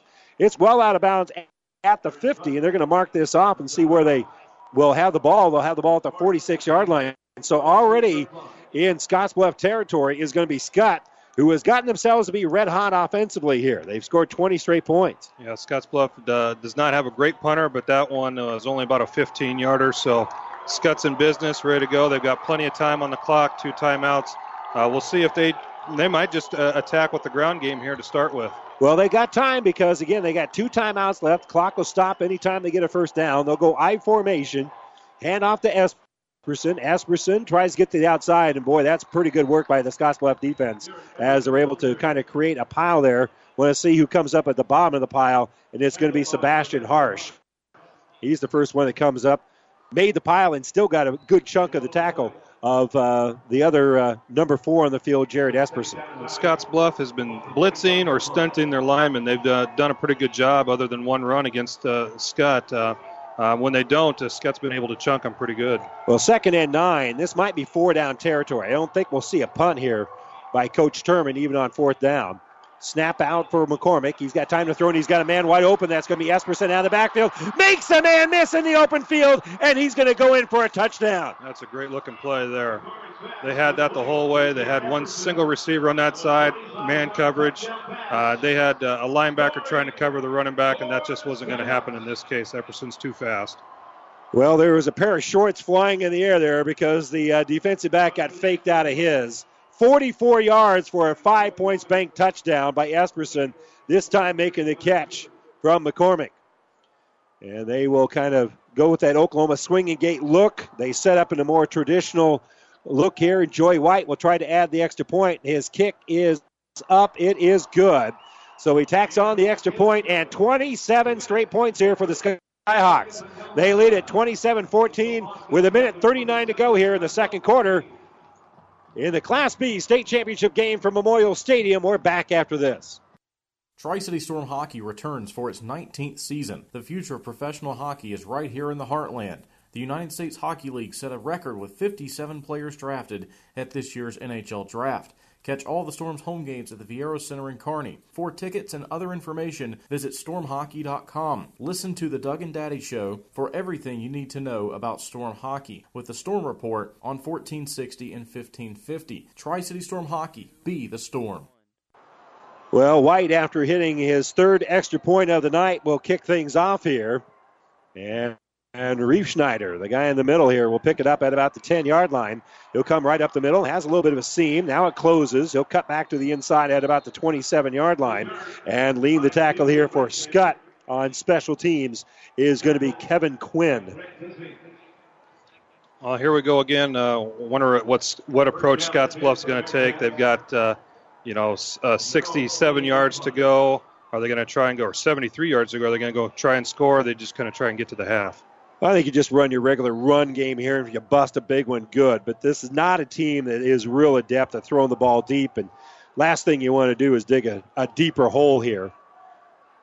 They're going to run the counter. Cruel will come off to that left side, kind of a jet sweep counter, if you will. It's going to be a gain of about five. They keep trying to get that edge turned, and the team speed for uh, Skutt has uh, done, and their defensive ends have done a good job not allowing them, them to get the outside corner turned.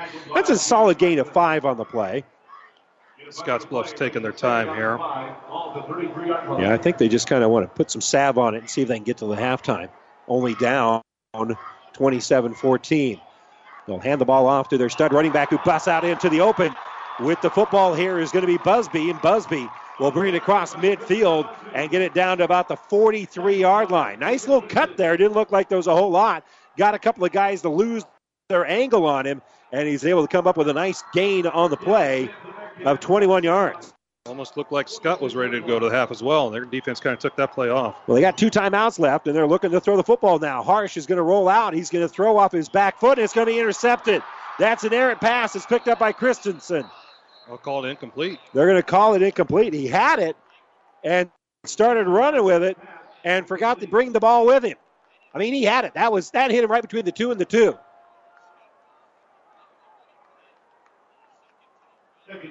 He must have been bobbling that the whole way. We can't see. He had his back to us, but uh, uh, the, the uh, Scottsbluff wide receiver kind of jumped in there a little bit and bobbled it away for it right at the end. Well, again, we didn't see the football because of our angle, but he was making a football move from our perspective, but we couldn't see how much that football was moving. In any event, they dodge a bullet here. They're just going to hand the ball off to Busby. Busby, not much room to run there at all. Tries to cut back in, but boy, there's just a lot of jerseys of a dark color in that backfield. Uh, back there with them is uh, Ryan Gulcherman, and uh, I think it was also uh, Connor was back there defensively here for Skutt. And there's going to be a loss on the play. It's going to be third and 11, and Scottsbluff calls the timeout. Yeah, it's really interesting here to see if they've got a play in their back pocket, just kind of like Omaha Skutt did on that last possession. You know that Coach Turman had scouted uh, the Scotts or Scottsbluff defense, and that little swing pass to Epperson. They've been waiting to waiting for the right time to call it. We'll see if Scottsbluff has something similar in their back pocket. Um, you know that uh, Reif Schneider, number 32, uh, you know, is a good wide receiver for Scottsbluff, uh, but their passing game has not been uh, real effective uh, to date tonight. Well, to me, it's an interesting timeout on third and 11. If it's third and four, absolutely call timeout because you think you're going to get it. Third and 11 near midfield, That, I think you're rolling some dice. Our timeout is brought to you by ENT Physicians at Kearney, taking care of you since 1994. We're located where you need us, specializing in you. We were curious how aggressive they're going to be. I think that timeout is my indication that Scottsbluff is going to be pretty aggressive here. And they'll shift a couple of guys. The wingbacks will go over on the left side. They'll hand off to Busby. Busby trying to get the edge. He's trying to get to that corner, and he's going to get back the line of scrimmage, and that's going to be about it. He stays in bounds, and now a timeout being taken here by Skutt. I assume they blew the whistle. Timeout? And it's timeout Scottsbluff. They call a timeout with 30 seconds to go at the 46 yard line, facing a fourth and 10. This is a this is a little peculiar to me. Their their punt game is not strong, and if they don't have a good play that gets them the first down, they're giving Omaha Skutt outstanding field position with enough time to go score again. And and again, Skutt has not had to use a timeout. They've had they will have two timeouts left. Again, our timeouts brought to you by ENT Physicians at Kearney. We'll keep it right here. And I guess that's just a maybe an indication. I don't want to say desperate, but understanding that all the momentum is going Skutt's way. To me, that would make me want to be a little bit more conservative here, but that is certainly not the effect that it's having on uh, Scottsbluff head coach Joe Benson. You know, it's making him pretty aggressive. They've got their punt team out there. I wonder if they were talking about protection, possibly. Uh, uh, still a kind of peculiar timeout, to say the least. And they will punt the football. And they'll put this one in the middle of the field. They will let it hit the turf, and Scottsbluff will let it get inside the 10 yard line. And they'll wait as long as humanly possible to touch it. But again, that timeout, I, I don't get it because if nothing else, I would think Skutt would want to work, call a timeout, and you would have worked 25 seconds off if they didn't. Now we're gonna we'll see what uh, Omaha Skutt. You've got the lead. You're up 13. You have to go 92 yards for a score here, or at least 60 some yards to even give yourself a shot at a field goal in 17 seconds. I'm kind of guessing they're just going to sit on this. And get well, I, I think you just run a standard play to number four, and if he busts it and has a big gain on the play, but they look like they're going to take the uh, victory formation, just kneel on it, and go into the locker room. That's exactly what they're going to do. And Scottsbluff's out of timeout, so who knows? They might have called as many as they had there to shoot them all, right? Well, they're no, they're not worth any points when you take them back in the locker room with you. Both teams are heading to their respective locker rooms, and 27 point straight points here for Omaha Skutt. They lead it over the Bearcats of Scottsbluff, 27 to 14. We'll return with our halftime report, brought to you by Ravenna Sanitation, here from the Class B state championship game at Memorial Stadium in Lincoln right after this timeout. Oh, I can't believe it. Are you kidding me? Out here in the middle of nowhere, Mom and Bramps will kill me. What's that, girl? Call Kearney Towing and Repair? Because they'll get us home from anywhere? But I don't have their number. 308 236 9951. Thanks, girl. 24 hour towing, certified repair. No matter why, no matter where. 308 236 9951. Lock it in, Kearney Towing and Repair. Currently, I have children as young as a year old that are working on some feeding and swallowing, problem solving, and those basic speech and language areas of articulation and phonology. Those are what most people think of when they think of speech therapy. These children are going to go out into the community and they're going to be able to make a difference and they're going to be able to be independent. When I came to Mary Lanning, there was no pediatric speech therapy program. Our space was very limited, and we've more than outgrown that space. The first time a child does something that they've not ever done before, it's so rewarding. All that time and effort, it makes it worthwhile, and it just makes you want to continue to do what you do every single day. My name is Brooke West, speech language pathologist at Mary Lanning Healthcare. Mary Lanning Healthcare. Your care, our inspiration. Your local Pioneer team is with you from the word go during harvest season and every season. They have the latest performance data to help select the right corn products for each of your acres next year. Results start with industry leading genetics, but it all comes down to conducting thousands of local on farm trials to uncover more insights and maximize yields. When it's go time, work with your local Pioneer team to make the most of every acre with Pioneer brand corn products. Pioneer, with you from the word go. See Impact Seed. And welcome back here to the Class B state championship game. This is the Ravenna Sanitation halftime report. Ravenna Sanitation says your trash is our treasure, serving Buffalo County for business or residential service. Ravenna Sanitation is your trash collection connection. Find us in your local yellow pages. Well, the scoring began early here for Scottsbluff. They got the ball at the six yard line after forcing a three and out, blocking a punt. They had a 7 0 lead. They eventually were able to push it out to 14 to nothing after an exchange of turnovers gave them a relatively short field. They hit the big play. But then after that, it's been all Omaha Skutt. And they have scored 27 straight points, and they lead it here 27 to 14. Randy Bushcutter, Scott Mollering, and uh, coach uh, just uh, it just has turned here on Scottsbluff, and a lot of indications are heading the way of, of Skutt winning their, their fourth state championship. Yeah, it really looks like uh, Skutt is taking command in the offensive line. Uh, I think that's where the game's being won right now. You, you can say that about any football game. The offensive line's going to win the game, but um, early on it was just Omaha Skutt. Probably their, their quarterback and center exchange snaps were, were costing them, uh, and then a couple of turnovers. Uh, but once they once Omaha Skutt settled down, it's really been kind of a one-sided game. Uh, uh, Scottsbluff does not have does not generate a whole lot of offense, um, but uh, the ground game with uh, number four, Mr. Epperson, uh, for Omaha Skutt is just starting to, to wear out that Scottsbluff uh, uh, defensive front. Well, let's uh, give you a quick little scoring summary here, or scoring wrap up, if you will. We'll begin for Scottsbluff with 8:43 to go in quarter number one. They uh, got the uh, touchdown run by Busby from two yards out. The extra point was good. It was seven to nothing at that point. Jeremiah Delzer got a 24-yard touchdown pass from Sebastian Harsh with 10-12 to go in the second quarter, and just like that, it was 14 to nothing as they had a uh, three-play, 38-yard drive after getting the short field after the turnover. But then four straight scores here by Omaha Skutt. The First one came on their very ensuing drive. The very next drive, Jared Esperson goes in from 61 yards out. Replay showed that his elbow was down, his knee wasn't, and the officials did not see the down knee, uh, elbow rather, and he rushes 61 yards for the touchdown, and that made it then at that point uh, 14 to uh, 7 because the extra point was good. Esperson there, then after that, got the field ball back near midfield. This time a 50 yard rush, and the extra point good, makes it 14 all. And then after Tyson Gordon got an interception that he's able to pull down at the 49 yard line, he finishes the last 51 yards, picking up the pass from Ryan McCormick. Extra point was no good.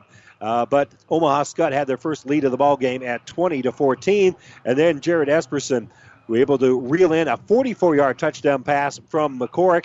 The white kick was good with a minute 39 to go here before halftime, and that is our halftime score. Omaha Skutt 27 and Scottsbluff 14. Our scoring wrap up brought to you by Buffalo County Farm Bureau. Everything you need covered, wrapped up in one great insurance agent, Buffalo County Farm Bureau in Kearney. We'll step away for a moment. We'll take a look at some halftime stats when we return right after this. There's a lot of talk and worry about insurances these days, and a question like, Is my doctor in network with Blue Cross Blue Shield is far too common. New West Sports Medicine and Orthopedic Surgery wants to let you know that we are and will continue to be in network with Blue Cross Blue Shield, along with many other insurances. With items like on site x ray, MRI, and casting and bracing, New West has what it takes to take care of you. Call New West Sports Medicine to schedule your appointment today, no referral necessary. South Central Diesel of Holdrege has over 100 years of diesel fuel injection experience and has been putting customer relationships first since 1971. They are factory authorized to repair all types of diesel fuel injection systems and have a full service drive in repair facility to repair your diesel Ford, Chevy, or Dodge pickup. SCD's factory trained technicians are committed to providing the best service to their customers. Stop by 115 South East Avenue in Holdrege for all your diesel pickup repairs, pumps and injectors, diesel performance parts, and turbochargers. Or call them at 1 800 228 8482 to put them to work for you. Your local Pioneer team is with you from the word go during harvest season and every season. They have the latest performance data to help select the right corn products for each of your acres next year. Results start with industry leading genetics, but it all comes down to conducting thousands of local on farm trials to uncover more insights and maximize yields. When it's go time, work with your local Pioneer team to make the most of every acre with Pioneer brand corn products. Pioneer, with you from the word go. See Impact Seed. And welcome back here to Tom Osborne Field at Memorial Stadium in Lincoln. The Class B state championship game. Omaha Skutt right now leading Scottsbluff 27 to 14. Let's take a look at some of the statistics. And total yards, well, advantage Omaha Skutt. 269 yards to 117 in the air. Skutt has 95, Scottsbluff with 24, and the rushing game. Wow, Skutt has really put it together. They have a 174 yards rushing, 93 here for Scottsbluff. Neither team really penalized a whole lot. Only two penalties for Scottsbluff for 10 yards. One 15 yarder did go against Omaha Skutt. Six first downs for both teams, which is interesting considering 269 yards for Omaha Skutt But Skutt only with six first downs, six for Scottsbluff as well. Uh, neither team has gone for it on fourth down. Scottsbluff one of six on third down conversions. Scottsbluff is 0 for 4. And again, neither team has gone for it on fourth down. However, some uh, big plays here for both squads. Omaha Skutt has not been in the red zone yet tonight. And only one trip in the red zone. That was when they took their first snap of the game here for Scottsbluff, and they were able to have that six yard drive. Uh, both teams have turned the ball over two times here tonight. Uh, five fumbles for Omaha Skutt. Two of them they've lost. But again, they had problems early on in the game with the center quarterback exchange and have not had any problems with that since. And that's one reason why their offense has finally been able to kind of get things going here. And they lead it by a score of 27 to 14. Individual numbers throwing the football here for Scottsbluff. Sebastian Harsh is one out of five for 24 yards and a touchdown. Uh, and uh, running the football, uh, Busby's had a nice uh, game here tonight as Chris Busby's carried the ball 15 times for 66 yards. Does have one touchdown and a rush of 21 yards. He's averaging 4.4 yards per carry. Harsh has carried the ball six times for 20 yards, and Jacob has four carries for seven yards. That wingback counter has not been working, or that jet sweep has not been very successful at all. Only one ball, ball caught. That was by Jeremiah Delzer for 24 yards and the touchdown. For Omaha Skutt, uh, throwing the football, Ryan McCormick is two out of three for 95 yards, has two touchdowns throwing the football. Jared Epperson has a 61 and a 50 yard touchdown run. That would be 150 of his 177 yards. He's carried the ball 11 times for 177 yards. Does have, as we said, the two touchdowns. Tommy Legal with three carries for 11 yards. And uh, Ryan McCormick has seven carries for a negative 12 yards. Again, when he gets sacked, that goes against his rushing yards. Uh, Tyson Gordon has one catch for 51 yards and a touchdown. Epperson has the other catch for 44 yards and a, touchdown here in the ball game. Once again, is Omaha Skutt with a 27 to 14 lead over Scottsbluff. And again, I, it's, it's interesting to me that Skutt's been able to hit the big plays, but that they have not had a third down conversion yet tonight. Yeah, that's really surprising. Uh, uh, on the third downs, they've uh, Scottsbluff has had good pursuit, uh, or Omaha Skutt has just been uh, out of position to get a first down. Um, what's really surprising that I mean this is a one-man show right, right now. Epperson, 177 yards rushing, 44 receiving. He's got three touchdowns. Um, you know, you, you know that Scottsbluff knew that uh, Epperson was was good coming in, uh, yet they just have not found a way to consistently slow him down. Uh, the, he gets two yards, he gets eight yards, he gets two yards, he gets eight yards. Next thing you know, he gets 60 yards and a touchdown. And that's that's been the big key is that uh, Omaha Skutt has not gone away from what's worked for them all year long, and and they're just going to keep working this uh, with uh, Epperson the rest of the the rest of the game. Well, you had those back-to-back drives where Epperson ran the ball for 61 yards, and then the next time they got their hands on and that touchdown, Next time they got their hands on the ball, he runs for 50 yards and a touchdown. So again, there's 111 of your 177 yards on those two plays, and they, they weren't quite back to back, but pretty close to it. Yeah, and they and I think the big thing for Skutt moving forward is, you know, you've got the lead. Um, you know, you, you've only thrown the ball twice. Uh, they both, I think, were plays that that Omaha Skutt had planned to head on. That that's going to be something that's successful. You know, you throw a fade ball, and, and if it's if it's complete, you're in great shape. If not, nothing lost there. But they ended up scoring. And then the second pass that they had, they they, they knew the whole way that they're going to get that matchup. So Omaha Skutt's been pretty uh, pretty reserved when it comes to the passing game. Um, so I, you know, just they're going to continue to just run, run, run, run, and run. And Epperson's, uh, they're going to hope Epperson breaks a couple more and they put a more another score or two on the board. But right now, they're in total control of this game uh, from about the, the, the eight minute mark of the second quarter on in. And it's important to point out right now that yes, Scottsbluff is down 27 to 14, but they will get the ball first to start the second half here. And if, and again, if is a pretty long two letter word, uh, if they're able to get points on the board, if they're able to get a touchdown, I mean, they're right. They're not out of the game by any stretch of the imagination. And if they're able to put together a drive, and their offense has shown some pretty good signs of life here for the most part. Uh, if they're able to put together a drive and, and punch in the end zone, you know, you're right back in the football game. Absolutely. And I think they got to be careful with what they uh, try and answer Skutt's punches with. Uh, you know, it was a one score game, uh, or it was a tie game, and Scottsbluff tried to go to the air and he got intercepted, and Skutt scored the next play. And then Scottsbluff, they, they just keep continuing. Uh, they they kind of shot themselves in the foot there with about four or five minutes left in the second quarter. But you're right. If they come out and score, uh, you know, Scottsbluff has shown all year that they are a second half team, especially in the playoffs. Um, they outscored McCook in the second half by by uh, 11 or so, and that's how they won that the, their district championship game in the last game of the regular season. They get down 24 points at halftime to Omaha Roncalli in the second round of the playoffs, and they end up winning by 22. Uh, you know, they're down nine to York with 10 minutes left to go in the game, and they win by 12. So, I mean, Scottsbluff has shown that they're resilient kids. They're a pretty experienced bunch. They're going to continue to play through here.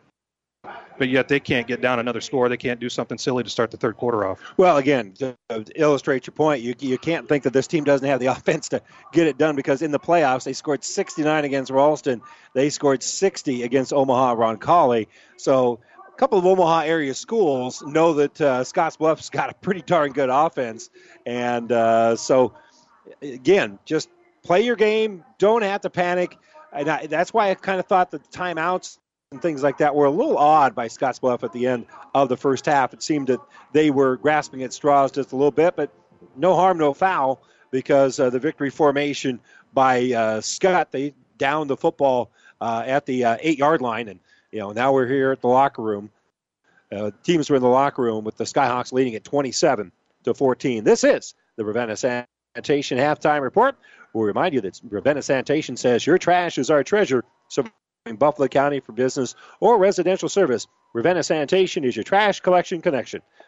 Find us in your local yellow pages. We'll return to Memorial Stadium with our halftime score. Omaha Skutt 27, Scott's Scottsbluff 14. The Class B state championship game. We'll be back right after this. If your last new car dealing resembled a full contact martial art and not near as much fun, Friesen Ford in Aurora says come find out what low pressure customer based auto dealing is all about. The same is true for service and parts. In this day and age where nobody knows your name, Friesen Ford in Aurora are greeting more and more folks by their name. It's called Friendly Friesen. Friesen Ford, Aurora. Whether you're talking sports or farming, one thing is the same. You need power. Think Husker Power products for propane, natural gas, and diesel irrigation engines customized to your needs. When you require irrigation power, parts, or timely service, think Husker Power products, your provider of GM powered natural gas and LP high efficiency irrigation engines and fuel efficient Isuzu diesel engines. Call 402 463 1531 for Husker Power products of Hastings, your full service irrigation engine headquarters. Now, also located in Sutton. Family Physical Therapy and Sports Center, getting you back into the game of life, with several locations in Kearney and surrounding areas. Ask your doctor how Family Physical Therapy can improve your quality of life. Family Physical Therapy and Sports Center, excellence in rehabilitation, is a very proud supporter of all of our area athletes, in and out of the game. Locations serving Kearney, Lexington, Minden, Ravenna, and Wood River. Five Points Bank has been proudly serving the Tri City area for decades, and we are continuously finding ways to make your banking experience easy and enjoyable.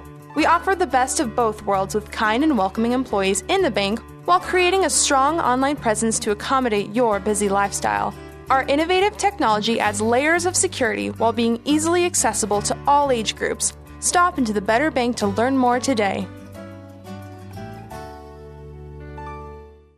Ravenna Sanitation provides the perfect solution for any solid containment requirement. From the old shingles off your roof to a remodel job, Ravenna Sanitation delivers a roll off box to your house or side of the project. You fill it up and they pick it up. No more making several trips back and forth to the dump. Rely on Ravenna Sanitation to take care of it for you. Ravenna Sanitation is the quality, dependable trash hauling service you've been looking for. Ravenna Sanitation, serving all of Buffalo County. And welcome back here to Tom Osborne Field Memorial Stadium in Lincoln. Omaha Skutt with a 27 14 lead over Scottsbluff here in the Class B state championship game. Winner of this game will join an exclusive group of teams that have won state titles here in 2018. It began last Friday night over in Kearney. Wilcox Hildreth with a 52 40 win over Hay Springs in six man football. So congratulations to the Falcons picking up the win there. Last night, the primetime game had Omaha Burke coming from behind against Grand Island, a final of 24 to 20. And again, kind of the old Bearcat in me, and you know, living in Kearney for as long as I am. Grand Island's a rival, but by gosh, it'd been nice to bring back a state championship to Central Nebraska. So we, uh, I think a lot of us were rooting for Grand Island uh, last night, but instead the state title will head out to the Omaha area 24 to 20.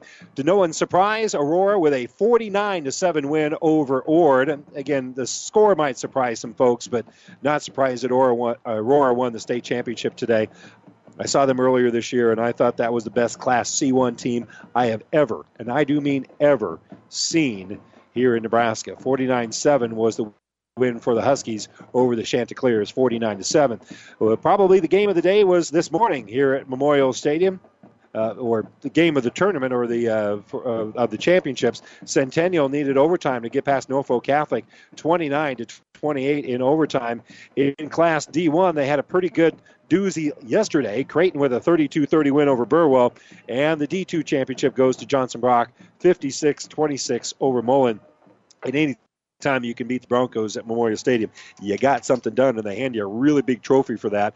Mullen has been uh, traditionally a, a, pretty good power in uh, eight-man football, but Johnson Brock comes away with the state title, 56 to 26. Going back to Aurora, uh, I really thought that uh, Scheierman is one of the best quarterbacks I've ever seen. Record-setting career throws more touchdown passes than anybody else in uh, C1 slash Class B. Again, don't really know exactly how to classify that for his uh, record-setting performance, but that kid can spin the football pretty darn well. Oh, oh yeah, he's good enough to be a Division One basketball player for uh, South Dakota as well. They, uh, they, they, everyone knew them coming down this year was going to be a, a, pretty good uh, thing for them as a football team. Um, uh, it's surprising that uh, somebody else didn't. you know, or Wahoo gave them a battle in the semifinals, but that's the second time Wahoo had seen them during the year. It was 10 to 7 at half. Wahoo had the lead. Uh, Aurora just opened it up in the second half. But uh, you know, they, they're they're good enough. Aurora, if uh, d- depending on their depth, you know, put them in the Class B playoff field. Uh, they could very well have been one of the two teams that are we, we would have yeah. been watching here tonight. You know, the the depth of Class B is obviously a little bit tougher at the top. So to do it week after week after week, um, we'll see. You know, we, we just can't answer that question, but we know that Aurora has been successful against the McCooks, the Yorks, the Sewards. Uh, you know, uh, they've played Skutt here in the state finals before, so they have the experience and the coaching that, they would have put themselves in a good position to be, you know, probably in the in the final four in Class B, possibly even here tonight. You know, because they're in C1. You know, you got to go back to uh, the Battle Creek teams that ended Scott Frost's career in like the, the early 90s, uh, which is one of the better teams, or or maybe one of the Norfolk Catholic teams of the late 90s. But uh, you know, absolutely, Aurora deserves a, a, pedestal for what they've accomplished. You know, the state puts them, puts teams in front of them. Aurora beat them all. Well, and, and one thing I'd say about putting them in Class B, I think Northwest was a pretty darn good football team. They gave a lot of really quality football teams fits through the course of the year. And uh, that was the one time where they stepped out of Class C1. They played a Class B team in Northwest. and they won that one 42-27. So they still won that by a couple of touchdowns against really a top five caliber team. I think that again would be a pretty good indication of just how solid Aurora is as a football team. I really think they. I'm with you. I think they could very well be playing for a state title tonight if they were playing in Class B. But again, they were C1. That's the school size. That's legitimate. I mean, nobody's trying to get away with something and wanting to go down. I really think Aurora, if they had their druthers, would still be in Class B because that's traditionally where they felt most comfortable anyway. And they were a good enough team to really compete. But uh, you are a C1 team, and honestly, I can't think of a C1 team that I've been more impressed with than the Aurora Huskies. Yeah, you know, the game has really changed from the early 90s and, and, and the 80s and whatnot, where you had those big powerhouse teams where Todd Euler from Battle Creek is going to rush for 2,800 yards and, and has 400 carries a year, and they just didn't demolish everybody because they're bigger and badder and faster and stronger than everybody.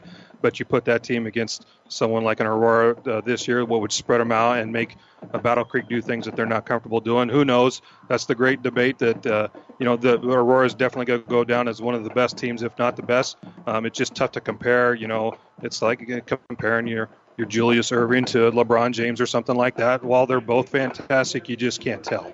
Yeah, fair point. But I will say this: you got 30 seconds to go before the end of the football game, and you need a score.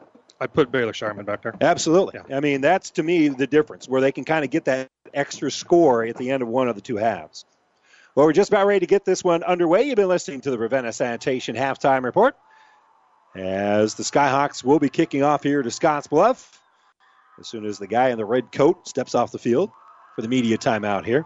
That kind of surprised me today. I think Centennial getting the win today is one of the. It might be a pretty good upset there, even though they were the state runner-up last year. Same situation. Norfolk Catholic was a C1 champ last year, moving down. You think they're going to kind of steamroll through the C2 competition, and and they met a they met a pretty good op- uh, opponent today. Obviously, in Centennial, getting that win in overtime. Well, again, uh, Riefenschneider is one of three guys back deep, and they're going to move him out to the outside. And the ball's been mostly going to the middle here, so we'll see if it's going to be Busby. Yeah, it's going to be Busby who's going to pick it up at about the five yard line, and we'll see what Christopher can do as he tries to bounce it to that outside. He does slip one tackle, gets down the sideline, but there's a wall there of black jerseys, dark green jerseys there, and they'll knock him out of bounds at about the 30 yard line. I think uh, Scottsbluff's going to try and get Chris Busby the ball as much as they can. They might put him in out wide receiver or a slot a little bit later on in the game to try and get him on a pass. Uh, but he's very much like Epperson. Uh, you know, he, he is shifty and he gets he gets great yardage even after contact. And one of the great things about the state championship game, there's no games after this, so you can show everything. You got a trick play you uh, haven't used all year, you might see it here tonight in the state championship game. The run to the two wingbacks with Busby, he'll bounce off of that, come back to the inside and again, that backside pursuit's good enough here for Skutt that it's only going to be a gain of about two, two and a half. Yeah, Busby, I, I just feel like he's going to bust one at some point, but Skutt is playing sound football, uh, especially on the backside. Uh, Busby there could have bounced that thing a little bit wider, but uh, there's Skutt guys sitting there waiting for him. Well, they've been able to set that edge pretty well, has has Skutt, making them cut to the inside because they have not been able to get to the outside except just extending the play all the way out there. Busby will be to the left of Harsh, who calls out the signals. And Harsh is going to keep it going that right side. He's got a seam. He's got it at the 40, at the 50. He's got one man in front of him, and he's going to drive him out of bounds at about the 41 yard line. Nice gain on the play as they will set up shop in Skutt territory after a nice little scamper here by your starting quarterback, Sebastian Harsh. You know, we've seen this before. They're going to run Busby, and then the very next play, they're going to fake Busby on the exact same looking play and run the counter with the quarterback. So, ball will be at the uh, 41 yard line. So, first and 10 here. Harsh will have Busby to his left, has a lead blocker, where Busby will carry the football across the 40 yard line down to about the 38. Gain of three on the play, three yards, a cloud of dust. It's really Scottsbluff coming out this half, uh, reestablishing positive gains each play. Um, you know, they're not going outside of their wheelhouse right now. They're staying with the things that they know how to do. So it'll set up now third and eight from the 38 yard line. Well, actually, they need seven here, so it's going to be second and seven. I don't know where third and eight came from. Hand off to Busby. Busby with a little stiff arm runs over one guy, cuts back to the inside. He's getting a little bit of a benefit of a bounce here, as I think they're giving him an extra yard, but he's still going to be a yard short of the first down. You know, Busby's a, he's a workhorse. He's only 5'10", 175, but uh, you know it's it's taking more than one guy to get him down on most plays. Uh, you know, uh, you know he's a, a state state uh, sprinter, qualified for the state meet, and, and placed in, in uh, the 200, I believe. So you know he's got the wheels, but he's really showing some toughness. That's his 18th carry of the night. Harsh will have Busby behind him. He'll hand off to Busby. Busby will follow his blocker, get right up the middle. Will spin. Will gain three. Oh, he only needed one, so that'll move the sticks. And so the chain gang will move those uh, sticks out there. The chain gang moving the, the uh, chains just like Kearney Towing and Repair will do for you. If you're stranded on the side of the road, no matter where, they'll get you home. Kearney Towing and Repair, as they're he kind of tows everybody forward here, spinning through.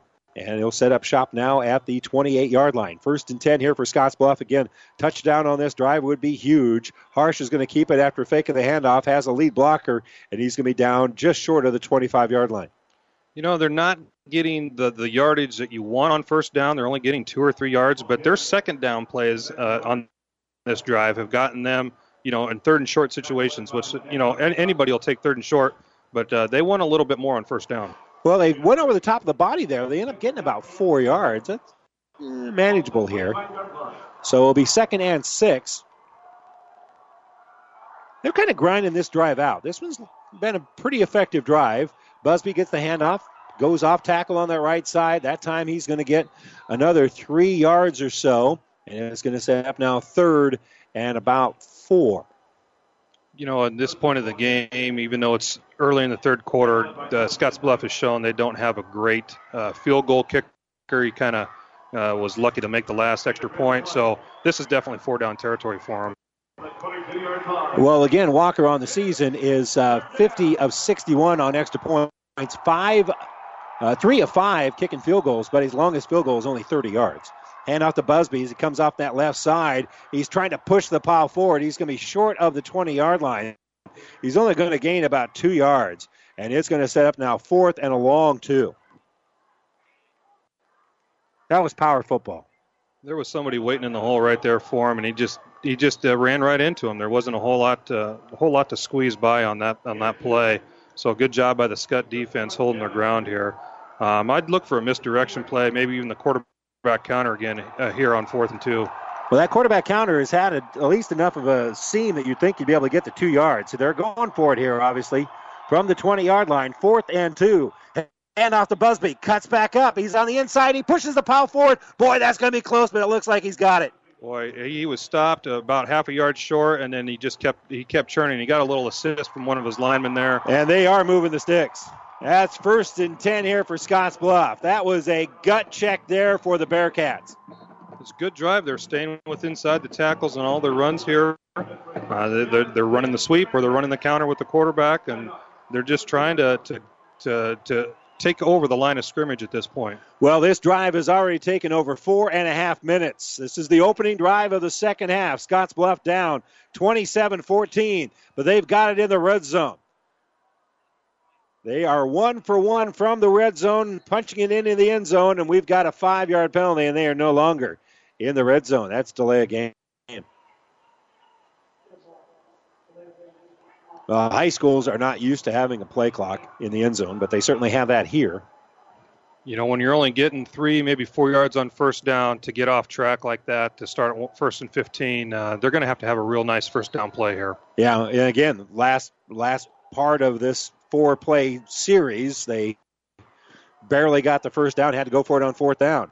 Man coming across in motion. Harsh is going to keep it. Full uh, quarterback sweep goes right up the middle, and he runs right up the hash, and finally will be brought down at about the 12 yard line. You wanted a nice first down play, coach. There you go. Certainly. He got about nine, maybe even 10 yards there, and he rolled over the defender to pick up an extra two at the end, it looks like. Yeah, it's going to be a gain of 10, so it's going to be second and five. So ball at the 12 yard line. Another 10 yard run here. You got first and goal. It ain't that easy, though, is it? Eh, it gets a little bit tighter down towards the end zone here. So Harsh will call it out. Busby's off to his left. Man in motion coming through. The handoff to Busby. Busby's got a seam at the 10, jumps in the air, and he's going to be short of the first down marker by about a yard. But that's only going to be third and less than a yard here. All of a sudden, the seams just got just a, a tiny little bit bigger. The Scottsbluff offensive line is doing a great job. And this whole drive, they've had uh, number 23, Garrett Nelson, as the blocking back instead of Deloso. And now they have both Deloso and Garrett Nelson as blocking back. So uh, look for some power football behind those two. That wasn't a big hole, but Busby hit that quick. Two wingbacks on the right side. They're going to run that direction. He puts his head down, and he's got a first end goal at the five yard line for Busby. Gain of five, excuse me, a gain of three on the play, down to the five. And they'll drop the uh, other markers there. You just got the down marker now that's marked at the five yard line. First and goal here for Scottsbluff. They had a nice pulling guard on the on the last play. They kind of set that up to get the first down. Uh, they still got the two big blocking backs in. Two wing backs on that right side of the field. They fake the handoff. Quarterback goes right through the middle, slips to a seam. He's going to be down just outside the one yard line like the design of that one. Just kind of creeping through there, finding a little bit of a seam. It's kind of like pouring a glass of water over a rock. You just kind of find that little crevice, and you just get into that path of least resistance. Everything gets a little bit tighter down towards the goal line. They ran that same counter, but the hole wasn't there. So he, he it was a good job to pick up some yardage there. So they only need two here. They gained three on first round. Second and goal from the two. Harsh hands off to Busby. Busby is going to get back to the line of scrimmage, and that's going to be it. There was good penetration there by Skutt, and they were able to throw Busby forward. Otherwise, it had been a loss on the play. Yeah, I think Busby, uh, if you go back and watch the tape, if he would have followed his pulling guard, I think he probably would have scored uh, standing up there, but he decided to, to cut it up and try and muscle through, and that wasn't working on that play. Leading the tackle there was Ryan Emanuel. Well, now it's going to be third and goal from the two. Quarterback's going to keep it. He is not going to get back to the line of scrimmage. He has a last second surge that might have a little bit of gain on the play, but it's going to set up now fourth and goal. Each of the last two plays, the, the Scottsbluff running back has not shown great patience. Uh, the quarterback, he could have followed his blockers a little bit better there. He just, same thing as the previous play, just slammed straight up into the line and, and didn't have a didn't have a crease to get through. So it's a big, obviously, fourth down and goal, big play for both teams. Well, his knee was down, so he didn't get that last second lunge of the ball forward. So it's going to be fourth and goal from the two. I'm, I'm guessing Busby's getting in. Harsh calls out the signal. Hands off to Busby. Busby cuts the inside touchdown. Right behind the Husker recruit, Garrett Nelson, the other blocking back, Deloso, two big blocking backs that came in here on the goal line plays. Good hard hit, cut back to the inside. As you said, you follow a guy that's going to play Division One football here in the future. Cuts back in and a five points bank touchdown for Christopher Busby from two yards out, and a drive that took over eight minutes off the clock turns into a touchdown. 73 yard drive, and the extra point is up. It is true, and now it's a six point ball game. The Bearcats, after giving up 27 straight points to the Skyhawks, they've been able to cut the lead back down to six. It's Skutt 27, Scottsbluff 21. 3.54 to go here in the third quarter. We return to Memorial Stadium after this timeout. This broadcast is made possible by Terry and Jason Stark, your Hoegemeyer independent representatives. Hoegemeyer has over 80 years of legacy in products, service, and performance. While winning isn't everything at the high school level, it sure makes things a lot more interesting. To put a winning team to work for you with deep roots and a shared vision, call Terry and Jason Stark of Cutting Edge Seed and Chemical. Your Hoegemeyer Independent Representatives, 627 1064. What? Christmas already? That time is fast approaching. But first, we want to celebrate all we have to be thankful for. At Gary Michaels, that is you, our friends, and our customers. We thank you with 20% off all suits, sport coats, and for the ladies, 20% off all clothing. We take care, and we do care, that you look and feel your best with quality clothing, perfectly fitted from Gary Michaels Clothiers in downtown Hastings and Kearney. And welcome back here to Memorial Stadium in Lincoln after a five points bank touchdown by Busby. Makes it now 27 21. After the extra point, uh, Skutt's Joey White, who uh, has full purposes here for Skutt. He's been uh, kicking the football pretty well for them, but he's also been able to set the edge on the outside, kind of forcing Scottsbluff to the inside. Well, after the extra point, his defensive work uh, on special teams, he was injured just a little bit and was a little gimpy coming off the field, but I think he's probably going to be okay. That is our uh, injury report brought to you by Family Physical Therapy. Family Physical Therapy and Sports Center, getting you back to the game of life with a location near you. As hard hitting as this game is, and you know, it's a little chillier out there. Fortunately, we haven't seen anybody really getting banged up. No, it's been a pretty clean game both ways, and uh, you know, not not many injuries. Uh, that's probably the only one we've seen so far, but no one is. There hasn't been a, a rash of flags either. So No. knock, knock on wood. Let's keep it that way. Yeah, it's been a it's been a well played, quality football game, and a little bit of a line drive kick here for Scottsbluff. That one's going to bounce, and it is going to go out of bounds at about the five yard line. Good decision there to let the ball go out of bounds by uh, uh, Jack Hassenstab, who uh, hadn't hasn't returned a kick yet because they've always kind of kicked it to that left side. They tried it on the right side, and it goes out of bounds. And so they'll spot the ball at about the 35 yard line. Well, Scottsbluff started the game with a lot of urgency on defense, playing well to start with. Uh, we'll see what they've got coming back now. Uh, the Skutt offense has been on the sideline for you know 45 minutes to 50 minutes now, not not playing. Yeah. So uh, we'll see what uh, Skutt Skutt's going to run the ball, but we'll see uh, what happens here on this drive. Yeah, eight minute, 73 yard drive to get the game, the second half of the game started here. And off to you know who, number four, Epperson. Epperson up the middle, bounces to the outside, spins, runs through a tackle, gains 10, now out to 12 yards. And again, he was just one more little spin away from maybe taking that one for another long distance trip. You know, it, it does doesn't look like he's the fastest guy out there. Doesn't look he's definitely not the biggest guy, but there's just something about him. He's not going to go down with first contact, and and he just about spun away from a, a, a couple of play pull right there to to make another big gain. Obviously a first down, but he he's just one little crease away from breaking another one. Well, 80, 185 pounds. Like you say, he's not the biggest kid in the world, nor is he the fastest, but he's been proven to be a pretty good running back. As they'll hand the ball off to Legal right up the middle, he'll break a tackle and he'll gain about eight on the play. Kind of snuck through there, kind of a Makovic ish. Well, you want to keep the defense honest. Uh, everyone's keying on number four, so why not give the little fullback trap for nine yards? And again, that is going to be his uh, fourth carry of the night. He'll be right at 20 yards rushing on those four carries. So again, it works. Gains you an average of five yards per time you try it. Coach Turman knows you got to give the fullback a ball every now and then. Yeah, he kind of knows a Makovicka or two. Second and one.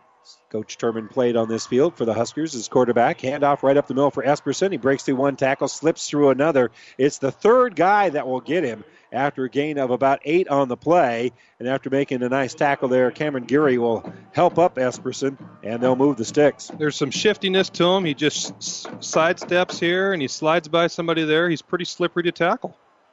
Yeah, all three of those I agree with. Slippery, sidestepping, and sliding, and he's he's he's elusive in that regard. Not a tremendous amount of juke there, but by about half of a body. Yeah, he You can know, just slide by somebody, I think. Yeah. You just can't hear. You just can't hit him square.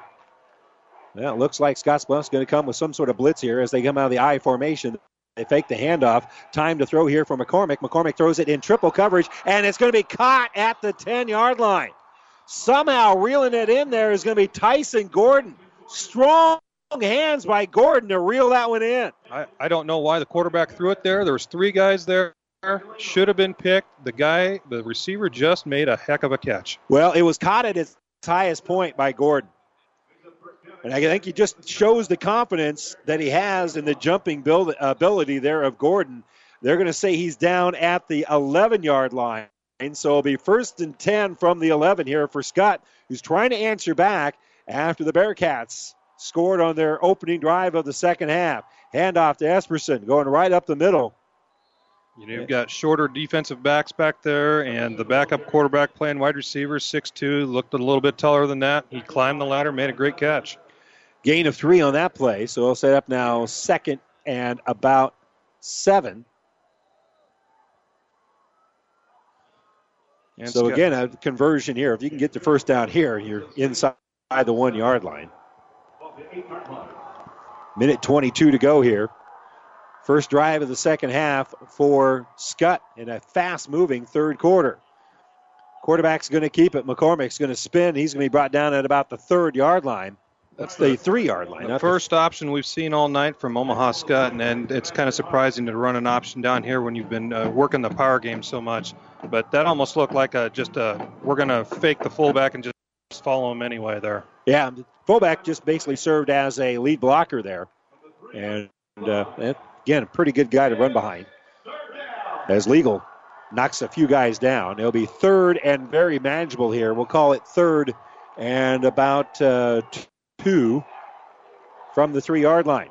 McCormick under center, I formation behind him. Hand off to Epperson. Epperson will slip into the end zone, loses the football, and it's going to be picked up. But he had possession in the end zone. They are calling the touchdown. Yeah, I think that's the right call. I think so too. I, I know the Scottsbluff faithful, if you can hear them, Well, they're, they're not real happy, but that's the way it goes. And, and it didn't matter what was going to happen there. If they saw the, the ball on the ground, the fans weren't going to be happy. But uh, everyone, the, the whistle blew early enough. Even the Scottsbluff players kind of gave up on that, even though they recovered it. Well, again, the nose of the football. That's all it takes. The nose of the football touching the front part of that goal line is all it takes for that to be a touchdown.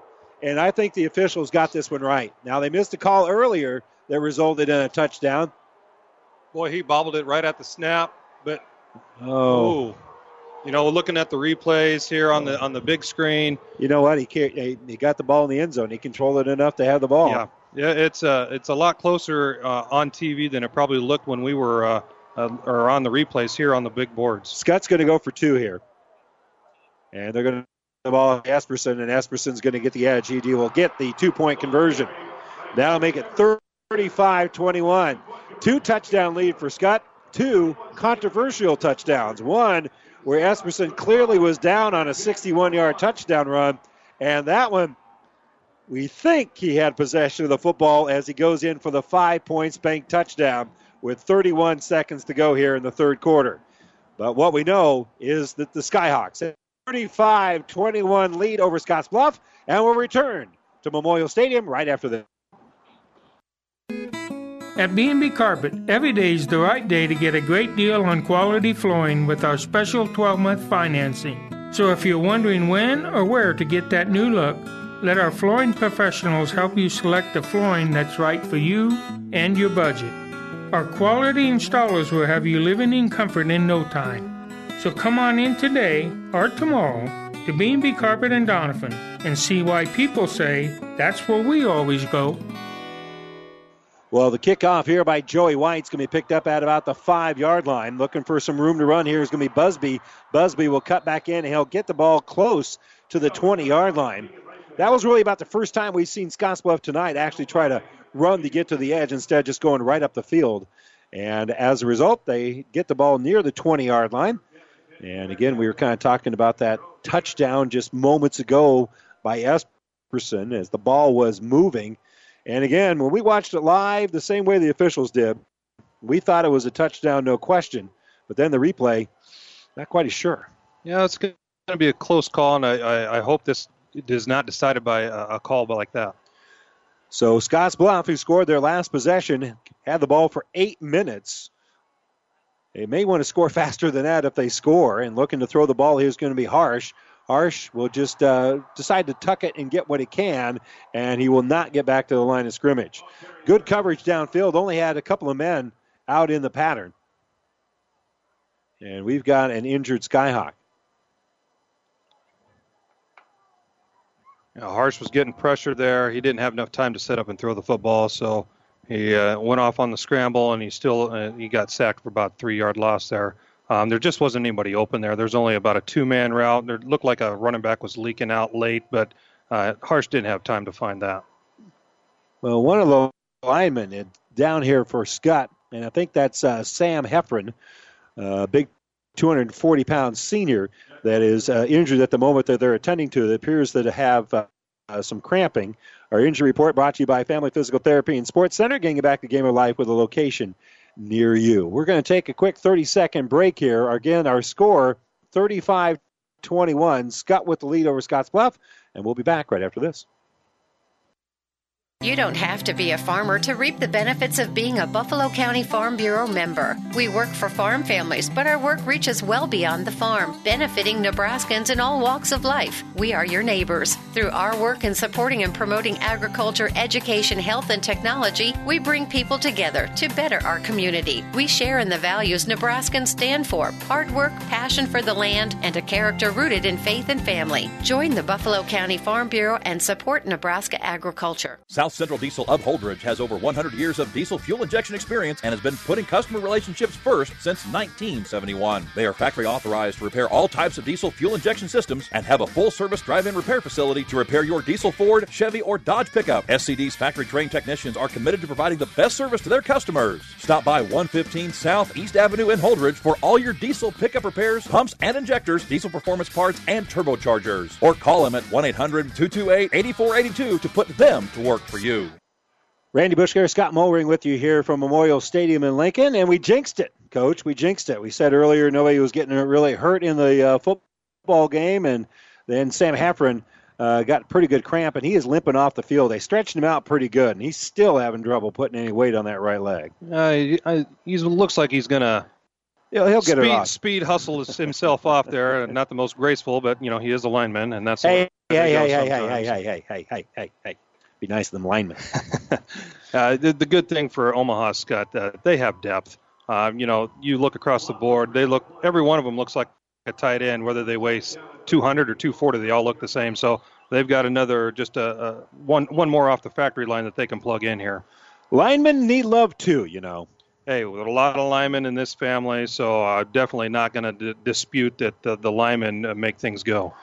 I'm a recovering one myself. If you haven't picked up on my defensiveness, uh, they are able to start the clock back up, and that will allow the clock to expire. So we have reached the end of the third quarter.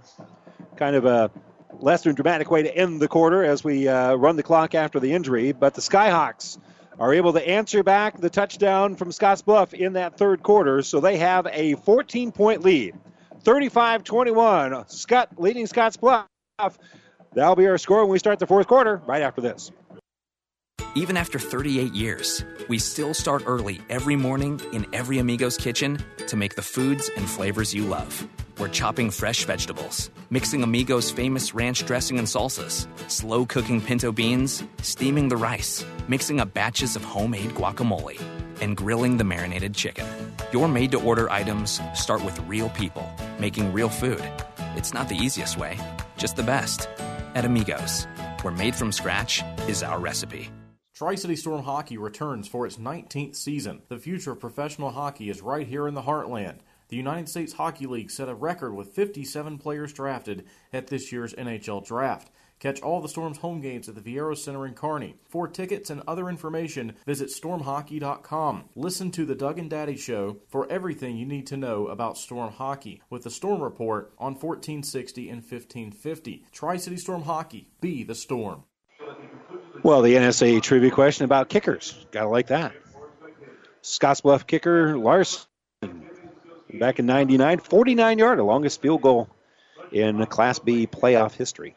It's good that they have a Scottsbluff reference. They for the do, yeah. question. Scottsbluff set a bunch of Class B playoff records this year. Their comeback win against Omaha and Roncalli. Uh, uh, Ray Schneider set the playoff record with five touchdown receptions. Chris Busby set the rushing record with 367 yards, and and then you have to have someone throwing those touchdowns. Uh, Mr. Harsh, he uh, set the Class B playoff record for five touchdown passes as well. So one playoff game gets Scottsbluff three records. They already got a couple for field goal kicking. So uh, you know they are a traditional playoff team. Well, they're hoping to finally come away with a state championship, but they find themselves down by 14 as we start the fourth quarter. Handoff here to Busby, one of those record setters. He's going to get back some of the loss they got on first down. He'll uh, get the ball out, a gain of about five on the play, and it's going to set up now third and eight. you know, Mr. Epperson has one more fantastic quarter. He'll be coming close to that 300 mark. Uh, you know, he's still closing in. He's over 200 at this point, rushing the ball. So uh, we've seen we're seeing two really good running backs here tonight. Busby over 100 yards with that carry. He's got 102 on 27 rushes. And they're going to go out of that pistol formation. Harsh has it. He's looking to throw, takes two steps back. Now he's going to run forward. Pocket collapsing. He'll spin. He'll dive forward. And boy, they're going to spot him just short of the first down. nearly was able to scramble the eight yards for the touchdown, and they're going to mark him about a half, half yard short. Not even a half yard. Yeah, I think he, he bounced across, but I think that good call by the official, uh, marking it just a little bit short. Well, they got to get right to the 30 yard line, and they are at the 29 and a half, and they are going to go for it on their end of the field. They'll go out of the pistol. Hand off to Busby. Busby hitting the backfield, and he is not going to get there. He loses the half yard. Uh, you know, Scottsbluff looked like they got away with the false start, and the, the pulling guard who started a little bit early, he whiffed on everybody, it looked like, and ended up 10 yards deep, but uh, Mr. Busby was nowhere to be found behind him. Well, there was just way too much penetration. That defensive line blew that up for Skutt. That is their biggest defensive play of the game so far, and this will be the best starting field position for Skutt in the football game. They have scored the only other time that they've had their hands on the ball here in the second half. This is a big possession for Scottsbluff. See, they can bow up, and obviously uh, Skutt's thinking that they can put this thing away here pretty much. First and 10 from the 29, I formation.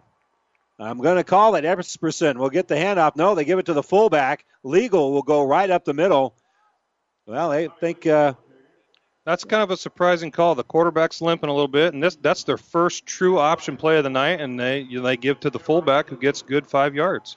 Well, Turman was probably thinking the same, you know, thinking that everybody was thinking what I was thinking, and that was, yeah, you're just going to have a steady diet of Epperson here.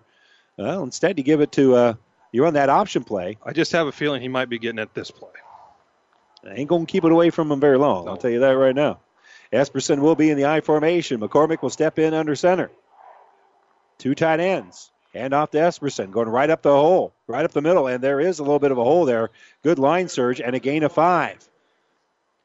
As steady as Novocaine, as they say in uh, Remember the Titans. Gain of five, gain of five, move the sticks, and start all over again. Well, they're not going to have to start over too many more times inside the red zone already. Uh, things are just working Skutt's way right now. They can they can take their time and, and get four or five yards of play. They don't have to do anything crazy at this point. Well, this will be just their, their uh, second possession inside the red zone tonight that ever got inside the red zone. Their other touchdowns have been the long runs, and they're going to run that option again to the fullback. This time they're only going to gain a couple on the play, and then there's going to be a late hit that's going to be called, and maybe a little bit of an acting job here for Scottsbluff, but a late hit by one of the offensive linemen who was trying to maintain his block, and then the acting job at the end of it. That's going to cost him 15 yards. Mr. Delzer for Scottsbluff there, he got himself a 15 yarder earlier, and now he's on the receiving end. So, uh, you know, where there's smoke, there's fire sometimes. Well, they gave it away, he got it back. Now, the one that Delzer committed was after first down, so they moved him back 15 yards, and that was first and 10. Well, this is after a first down play, not the one that got you the first down, but one that's after a first down play, and now that will make it second and 24. That, uh, now, that, why is that penalty worse than the one that happened earlier? Exactly right. Which is right. what I've always said: mark it and then get, take him back 15 yards, make it first and 25. But again, it's the same rule in all three levels of football. So it'll be second and 24. I formation, reverse, and they're looking to throw the ball back, and they got a man wide open. It's going to be out to the quarterback. No, it's Epperson. Epperson breaks the tackle and he goes in for the touchdown. The reverse pass, good for the touchdown. There's that backup quarterback that's playing wide receiver, caught a big pass earlier. Now he gets to throw for a touchdown. So Tyson Gordon on the reverse pass is able to find Epperson for the touchdown. Well, I said it earlier. You've been working on trick plays all year. There's no sense not using them at some point. And that was a great call here by Coach Turman. And there is a penalty down, but the ball is marked for the extra point. There might be a celebration or something after the play. See if we can hear what the officials got to say to us as the white hat who's mic'd up, which is somewhat of a rarity and pretty much only state championship games do you get to hear what the call is. He's currently talking to the Skutt players. Coach Turman does not look happy about this call. I got to think it's after the play. Yeah, I think the touchdown's probably going to stand here. After the play, unsportsmanlike conduct. Number four on the offense. The penalty is pressed on the kickoff. We'll go for the play. Touchdown. There you go. No need for me to explain it.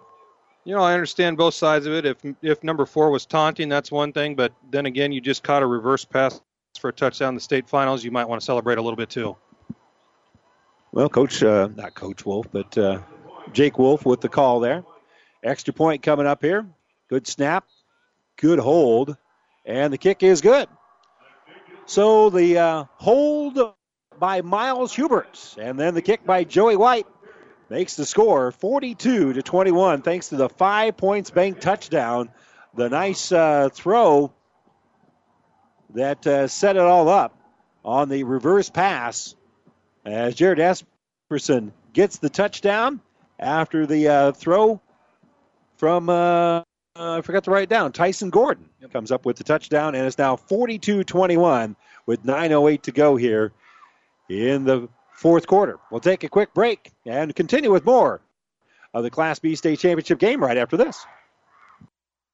Experience matters. ENT Physicians of Kearney and Family Hearing Center have physicians who are devoted to the medical and surgical treatment of ear, nose, throat, head, and neck disorders in adults and children. See Doctors Conley, Johnson, and Owen at Kearney ENT and see why experience matters to them. Their main office is located in Kearney. However, they're where you are with five satellite locations located throughout central Nebraska, providing the highest quality care to everyone. ENT Physicians of Kearney and Family Hearing Center specializing in you.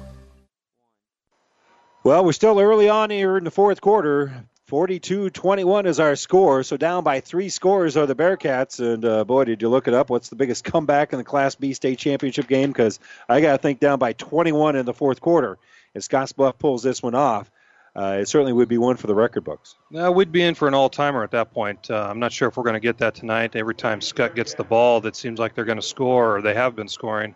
Um, Scottsbluff has shown the ability to come back, but they were down 24 at halftime earlier in the playoffs. But you know, as you get further into the playoffs, the opponents get a little bit tougher. So, 21 with nine minutes to go. Uh, Scottsbluff's going to have to go out of their comfort zone. So White will do the kicking off here. Back deep and in the middle is going to be Busby, and it's going to be a relatively short kick, and it's going to hit the turf.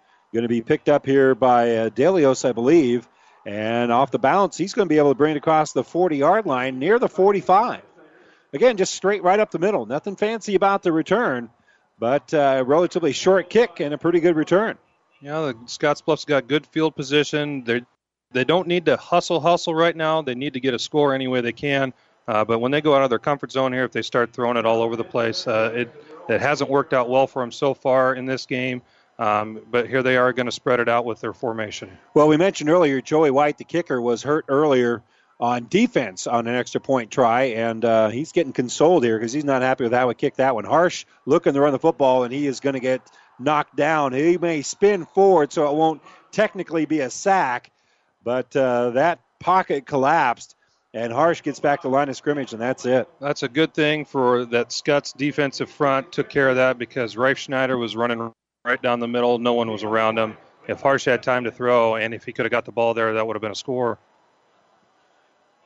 Reminder our broadcast booth brought to you by Kearney Towing and Repair. We're on the road bringing you the play by play. Kearney Towing on the road is, uh, is on the road as well, bringing your vehicle home. Don't get stranded on the side of the road. They'll hand the ball off here to Busby. Busby will bounce it to the outside. Got the edge for one of the few times tonight. Has a gain of about eight on the play, and it's going to set up now second and very manageable. And I think the punter for Scottsbluff can take a little time off here. We may have seen him for the last time tonight. I don't think Scottsbluff's going to be punting anytime soon. That because of the formation, they got a wide receiver to block the corner out there. That's the first time that Scottsbluff's got it into the edge on a running play. Well, Cameron Geary will be a little busy playing a little safety here as well. But they'll go with two tight ends. Busby comes across the formation, and they'll fake the handoff to him. Harsh is going to keep it, and Harsh is going to get a short gain on the play, and it's going to set up now fourth and about two. That was well diagnosed there by Skutt. Yeah, Scottsbluff, uh, they're widening out their formations, but they're still trying to run the same plays. Fake a play to Busby, run a play to Busby, come back the very next play, run the same look, and then and then have Harsh keep it. So it's the same plays over and over and over again, just a different look out of the formation. Well, here we go. It is again another fourth down attempt here. They didn't get it last time. Harsh is going to keep it. This time he'll get enough for the first down, gained about two and a half, and they still haven't blown it dead. He'll slip off of that last tackle and gain an extra couple of yards. I thought he had it with the initial stop and then was able to still slip through there because nobody ever wrapped him up. No, he just he was standing about straight up and down. He just got some push from some offensive linemen, and no one could get him down. So he got a good good a good gain of five or six there. So it'll be first and ten from the 42. And the, the side judge was already starting to mark that, but nobody ever blew a whistle. So Harsh calls out the signal. Busby comes across the formation. They fake the handoff to him. They're going to throw it into double coverage, and it's going to be tipped. It's bounced, and it's going to go out of bounds. They were trying to connect out there with Riefenschneider into double coverage, but Skutt had none of it. You know, Riefenschneider has gotten open a couple times, but Harsh just has not been able to get him the ball. I, I, he had separation. He had another step there. The defender just barely tipped and went right off uh, right off Riefenschneider's helmet. So it's Jacob Christensen that makes the uh, tip there. Then after he tipped it, it went off his helmet, and there was still an opportunity for Riefenschneider if he was able to find the football. As it is, it falls to the turf. Clock stops with 7:20 to go here in the fourth quarter. Silverhawks with a Skyhawks rather with a 42 to 21 lead. Second and 10. Fake the handoff. Harsh is going to throw. Throws it to his tight end right underneath. And he's going to be close to a first down marker after a gain of nine. Just kind of found an open area to sit down in. And making the catch is Jeremiah Delzer. Good, nice little roll out there. There wasn't a whole lot to look at. He kind of snuck that ball in there. Uh, so good gain for them and makes up a third and short, which they've been having problems on third and short running the ball. So we'll see what happens here. In fact, third down conversions, uh, Scottsbluff only three of 12 on the evening. They've got third and one here. And the quarterback's going to keep it after faking the handoff. He's going to try to get to the outside. Harsh puts his head down. He's inside the 30 yard line, and that'll be more than enough to move the sticks as he gains five. You know, he's a he's a big kid, 6'3", 220. Uh, so the quarterback counter, and he got a little space to bounce outside. Uh, it's going to be tough tough to stop him when he's got a full head of steam going. So first and 10 at the 27. They'll stop the clock to move the chains. Now that clock will begin again here. There's 6.32 to go and counting. As Harsh will call it out, Busby comes across the formation. Fake the handoff to him. Pump fake. Harsh is going to run.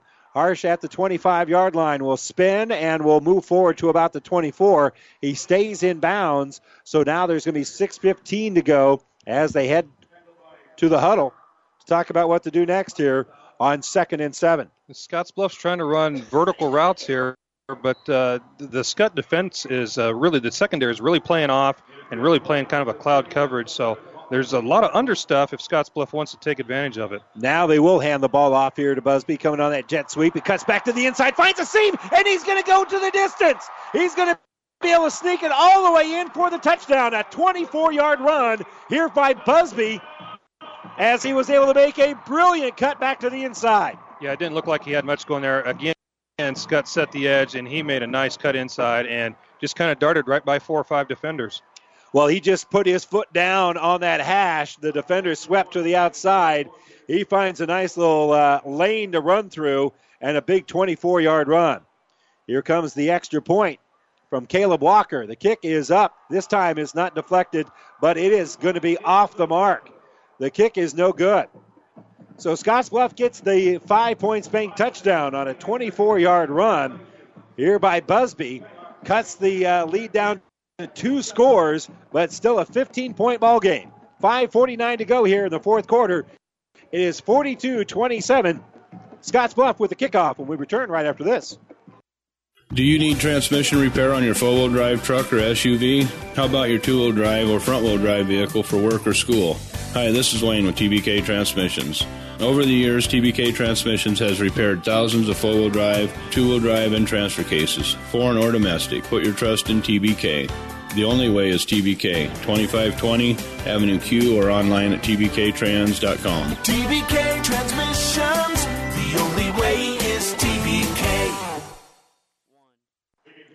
Well, the nine play, 56 yard scoring drive that took 314 off the clock.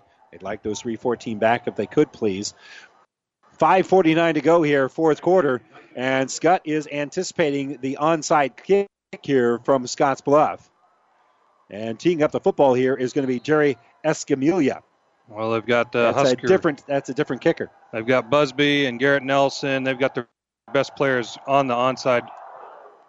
And he does try the onside kick, but it's going to be somewhat of a line drive that one of the upbacks is able to pounce on and uh, making the uh, catch in space there.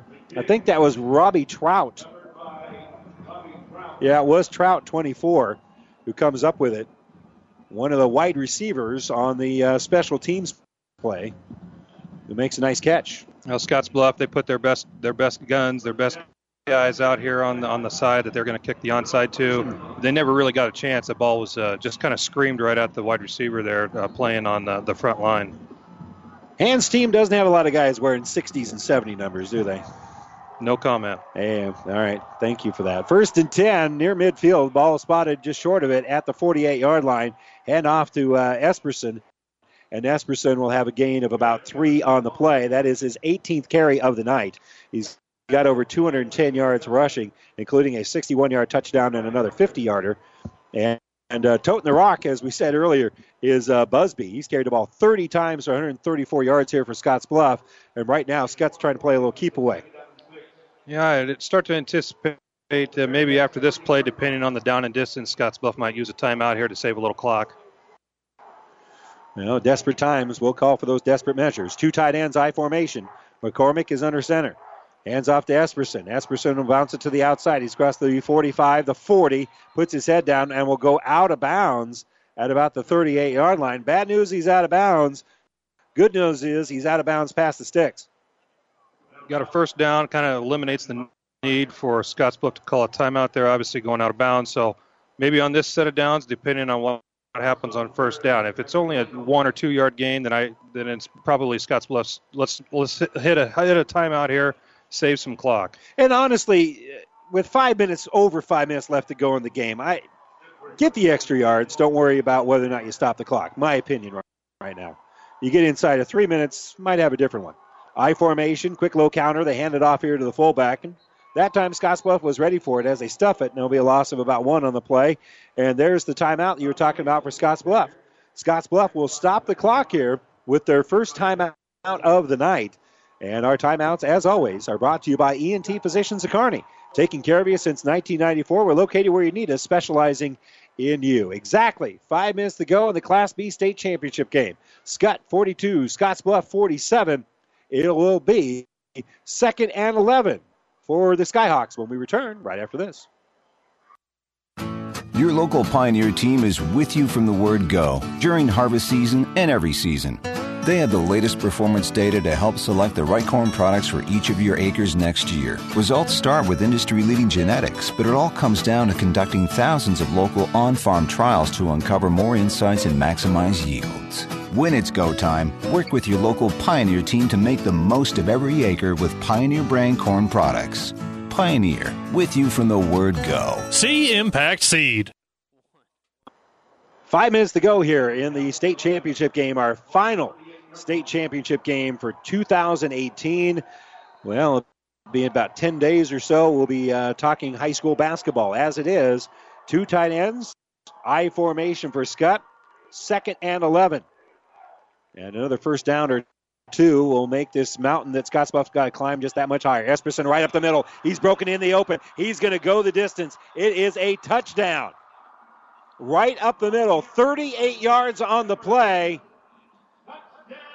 And again, they kind of had to sell the farm, try to fill every gap. And when the block is made, there wasn't a linebacker there to stop Epperson as he goes in for yet another touchdown on the night.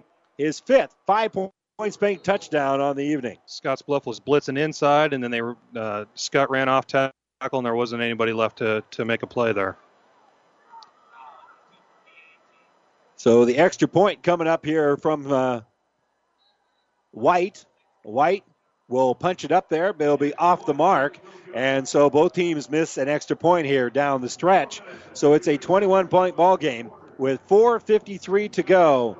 Skyhawks with the five points bank touchdown by Epperson makes it 48 to 27.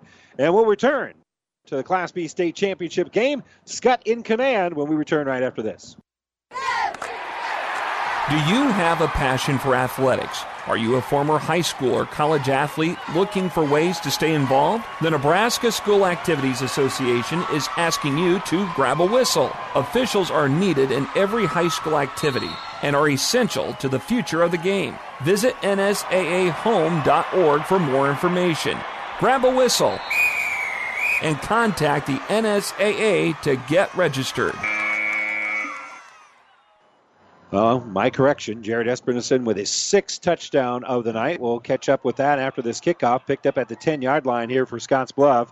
And a little bit of a uh, stiff arm by Deliosa. And Deliosa had nowhere to go. Is He's going to be hogtied at about the 17 yard line. So, how's this for an evening here for Jared Epperson? He's carried the ball 20 times for 260 yards and four touchdowns. Oh, yeah, by the way, he's caught uh, two touchdown passes for another 77 yards. So six total touchdowns, 300 and uh, what would that be? Uh, 50 set, uh, set, a lot. A lot. There you go. Like over 250, over 350 yards of total offense and six touchdowns. And they're going to run a little reverse here. Looking to throw the football is going to be DeLiosa. DeLiosa looking for Harsh. Harsh trying to make the catch, and it's going to be incomplete at the 50 yard line. You know, Scott's uh, Bluff, uh, they need big plays. Uh, but at this point in the game, Skutt's expecting a trick play, long passes, etc. So, trick plays when you're down 21 with only four minutes to go, um, you got to have a really special one to pull out. And if, if that's the best that, that Scottsbluff has right now, that that's what they have. And you know, it's a tough to it's tough to pull trick plays off when the other team's expecting them. Well, DeLiosa had had uh, Harsh open earlier, but by the time he got the, uh, the the pitch, he did not have much time to get rid of the football and ended up throwing it a little bit late.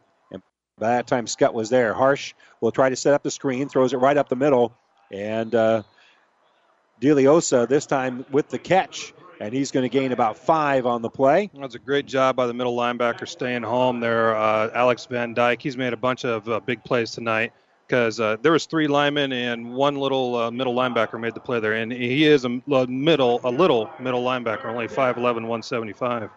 So it'll be third and five here. And they're going to hand the ball off on the jet sweep. And wow, Busby's got nowhere to go. They diagnosed that very well. Tackle on the play in the backfield by Max Brinker. So Brinker, the punter, also a pretty good defensive player. And the tackle will be back seven yards behind the line of scrimmage. So it's set up now set up fourth and two. Scottsbluff is going to call the timeout here with 3.57 to go in the fourth quarter. This timeout brought to you by ENT Physicians of Kearney.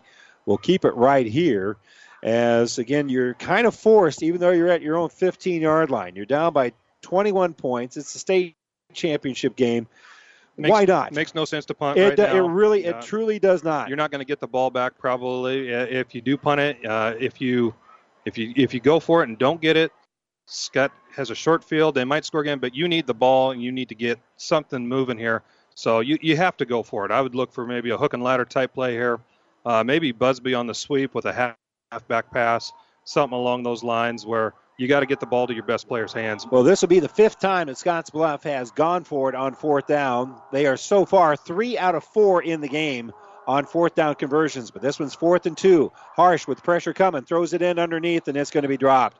Even if that had been complete, Brinker was there on the play, and so a turnover on downs at the 15 yard line. Kind of an interesting play there. They, they set up Busby as the decoy, and then they tried to sneak uh, Deloso uh, out into a little angle route down the middle, and uh, Skutt was sitting there waiting for it. Yeah, Brinker was ready, seen enough film, knew where to be. That didn't fool him at all. And it will now be first and 10 from the 15 yard line looks, here looks like for the, the senior, Skyhawks. Looks like the Skutt seniors have had their night. Uh, Epperson just ran off the field, so it looks like he's done carrying the ball tonight, and I think he's had a pretty good one. Well, 260 yards on the ground, another 77 in the air. So that'd be 237 yards. I finally did the math in my head. Ms. Ms. Young would be happy. Handoff right up the middle as uh, uh, it's uh, going to be Tommy Legal. Still out there, and he'll gain about four on the play. Skutt's running some subs in at this time. They're they're giving they're going to go with their bread and butter stuff that their younger kids have worked on. That was a simple veer play, but I think it's going to be a veer give every time they run something along those lines. So gain of a couple. They'll be uh, second and about eight from the 13 yard line. And one of the things that you're probably instructing your quarterback to do is make sure you don't snap this ball before you see a five or a smaller number on the play clock in the end zone. McCormick is under center, hands the ball off, and uh, bouncing around trying to find some room to run there is going to be Jack Hassenstab, the senior running back. Will take the ball out to about the 11 yard line. And Scottsbluff calling a timeout, I believe.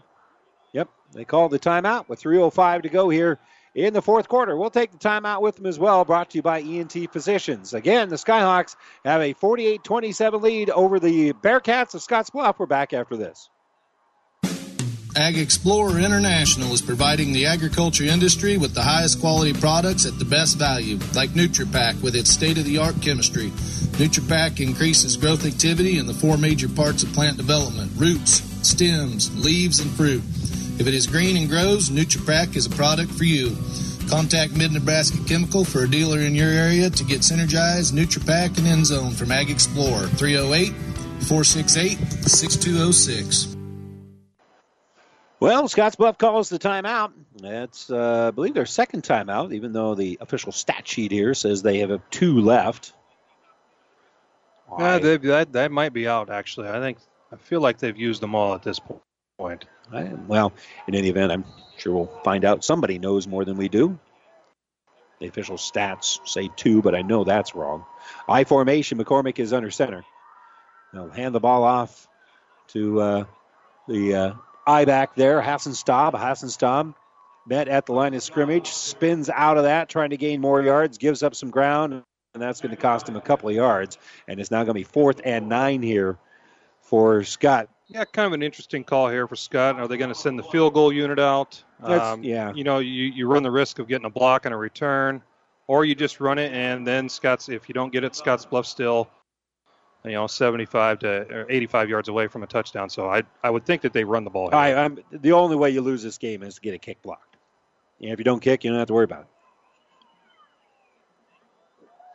So, and they're going to run out of time, or did they get a timeout? I think Skutt Skutt got a timeout. That's not bad at all. You work as much clock as you can. You get the timeout, and then you can kind of circle wagons here with 2.23 to go. 48 27. Skyhawks in great shape to win their fourth state championship in their seventh trip to the finals. So that'll put them uh, in a, in a, as a winning record in the state championship game. And not too many teams get even talk about being in a state championship game, let alone having a winning record in it. Again, our timeout brought to you by ENT Physicians of Kearney, taking care of you since 1994. We're located where you need us, specializing in you. Yeah, Coach Turman definitely has, runs a first-class program over there in, in Omaha. Um, you know, they're always going to be right in the thick of things, and they've been fortunate the last three years to be here. They've had a tremendous run, a really a record-setting run. I want to say thanks to all of our uh, presenting sponsors for the state football playoffs. Mary Lanning Healthcare, your care, our inspiration. Husker Power Products, your full-service irrigation engine headquarters in Hastings and Sutton, and Impact Ag Partners, Craig Weegis and Todd Travis, your Pioneer seed dealer. And again, all of our other sponsors that we've had throughout the course of the year. But again, uh, Mary Lanning Healthcare, Husker Power Products, and Impact Ag, Ag Partners helping us bring you every state championship game, and we appreciate that. So fourth and about four here. Hand off to the uh, fullback. The fullback fighting for extra yards, but he's wrapped up at the line of scrimmage. Might have been able to pull that pile forward for a gain of about one. And we'll switch units here as Scottsbluff will get the ball on a turnover on downs. You know, at this point, it obviously looks like Skutt's going to win the football championship. Uh, they've had great success this fall already. I think they were the boys cross country state champ. They won volleyball here just recently. So, uh, you know, just another and clear some more trophy space for Omaha Skutt. Uh, they, they seem to be here in all sports. They've got a, just a great athletic program. Ball will be at the nine yard line. That's where Scottsbluff, down 48 27, will set up shot here uh, with 2.17 to go. Handoff. Pretty good room to run here for Busby. Busby busting to the outside. He gets the edge. He's down the sideline. He's at the 40. One man to beat. Cuts inside, misses him. He gets pulled down from behind at the 15 yard line. Oh my, what a run, though. From the nine all the way out to the 15. You have some legitimate state sprinter champion speed there. Uh, he made one cut, uh, and the guy just had to happen to have the a, a crazy angle on him to get that to get him to, to get him stopped there. Well, he had a brilliant cut to gain another 15 or 20 yards there. That's a 77 yard run here for Busby. And that will put him up in good shape here as Harsh is going to keep it. He goes right up the middle and he'll take it inside the 10 yard line where now it will be uh, second and about two. And, and again, with a minute 48 to go here, still up by three scores, is uh, Omaha Skutt. But the Bearcats trying to cut into this lead and keep their very slim championship hopes alive. At this point, it would be a game and comeback for the ages. Minute and a half to go here. Handoff and knifing inside the five yard line is going to be Busby. He's going to be down just short of the five. They're going to say his knee was down. They are going to give him enough for the first down. And so it'll be first and goal as they stop the clock now with a minute 25 to go as they wind that clock. Hand off to Busby. Busby up the middle at the five, puts his head down, still not down, pushing forward out to about the three yard line. And that'll tick away some more precious time here with a minute 10 to go. Yeah, Scottsbluff's not. They are in. They are going no huddle, but they're not in hurry up mode by any means here. I think they want to punch one in with their senior running back. Final minute. 48 27 our score. Hand off.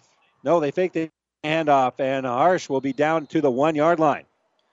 Again, thanks to our presenting sponsors, Mary Lanning Healthcare, your care, our inspiration. Husker Power Products, your full service irrigation engine headquarters in Hastings and Sutton. And your Pioneer Seed Dealer, Impact Ag Partners, Craig Weegis, Todd Travis. Goal, third and goal at the one. Good line surge, but not good enough. As that hole closed pretty quickly. That hole closed pretty quickly. Yeah, I saw uh, one of the uh, running backs, one of the uh, blockers, take his guy all the way into the end zone, but they didn't follow him into the end zone. It's a little mixture of the Skutt first team and second teamers in there, and they did a good job there. So Harsh will take the snap here with 14 seconds left. Give it to Busby, and Busby's going to be pulled down at, at the one yard line with 10 seconds to go. And yes, Scottsbluff does have a timeout left, and they just took it. Or was that fourth down? That was fourth down. That was fourth on down. downs, yeah. So turnover on downs at the two yard line. And now you can't really kneel on it because you don't want to give up a safety, but you're going to get a quarterback sneak here, and Skutt will come away with their fourth state championship. You know, great job by both teams. You know, Coach Benson, uh, longtime assistant to Coach Hartman out there in Scottsbluff, and when Coach Hartman left, uh, he retired. Uh, now Coach Benson's taken over, and he's had a great run of success here. Uh, they've been snake bit a couple times in the playoffs, uh, but you know they've had a couple runs of the semis, and they got over the hump this year. So, congratulations to the Bearcats from Scottsbluff. And then, uh, you know, what can you say about the program that Coach Turman runs? Uh, it's first class. He's a first class guy. Uh, you know, and they've got great coaching staff. They've got about 20 assistant coaches over there, and you know they got uh, they got a great thing going. And, and they've got a state championship. Hand off to the fullback up the middle, starts the clock, and they storm the field. The Skyhawks, state champions in 2005, 2013, 2014, and now the 2018 state champions with a win over Scottsbluff, a a final of 48 to 27. Very impressive win tonight by Skutt.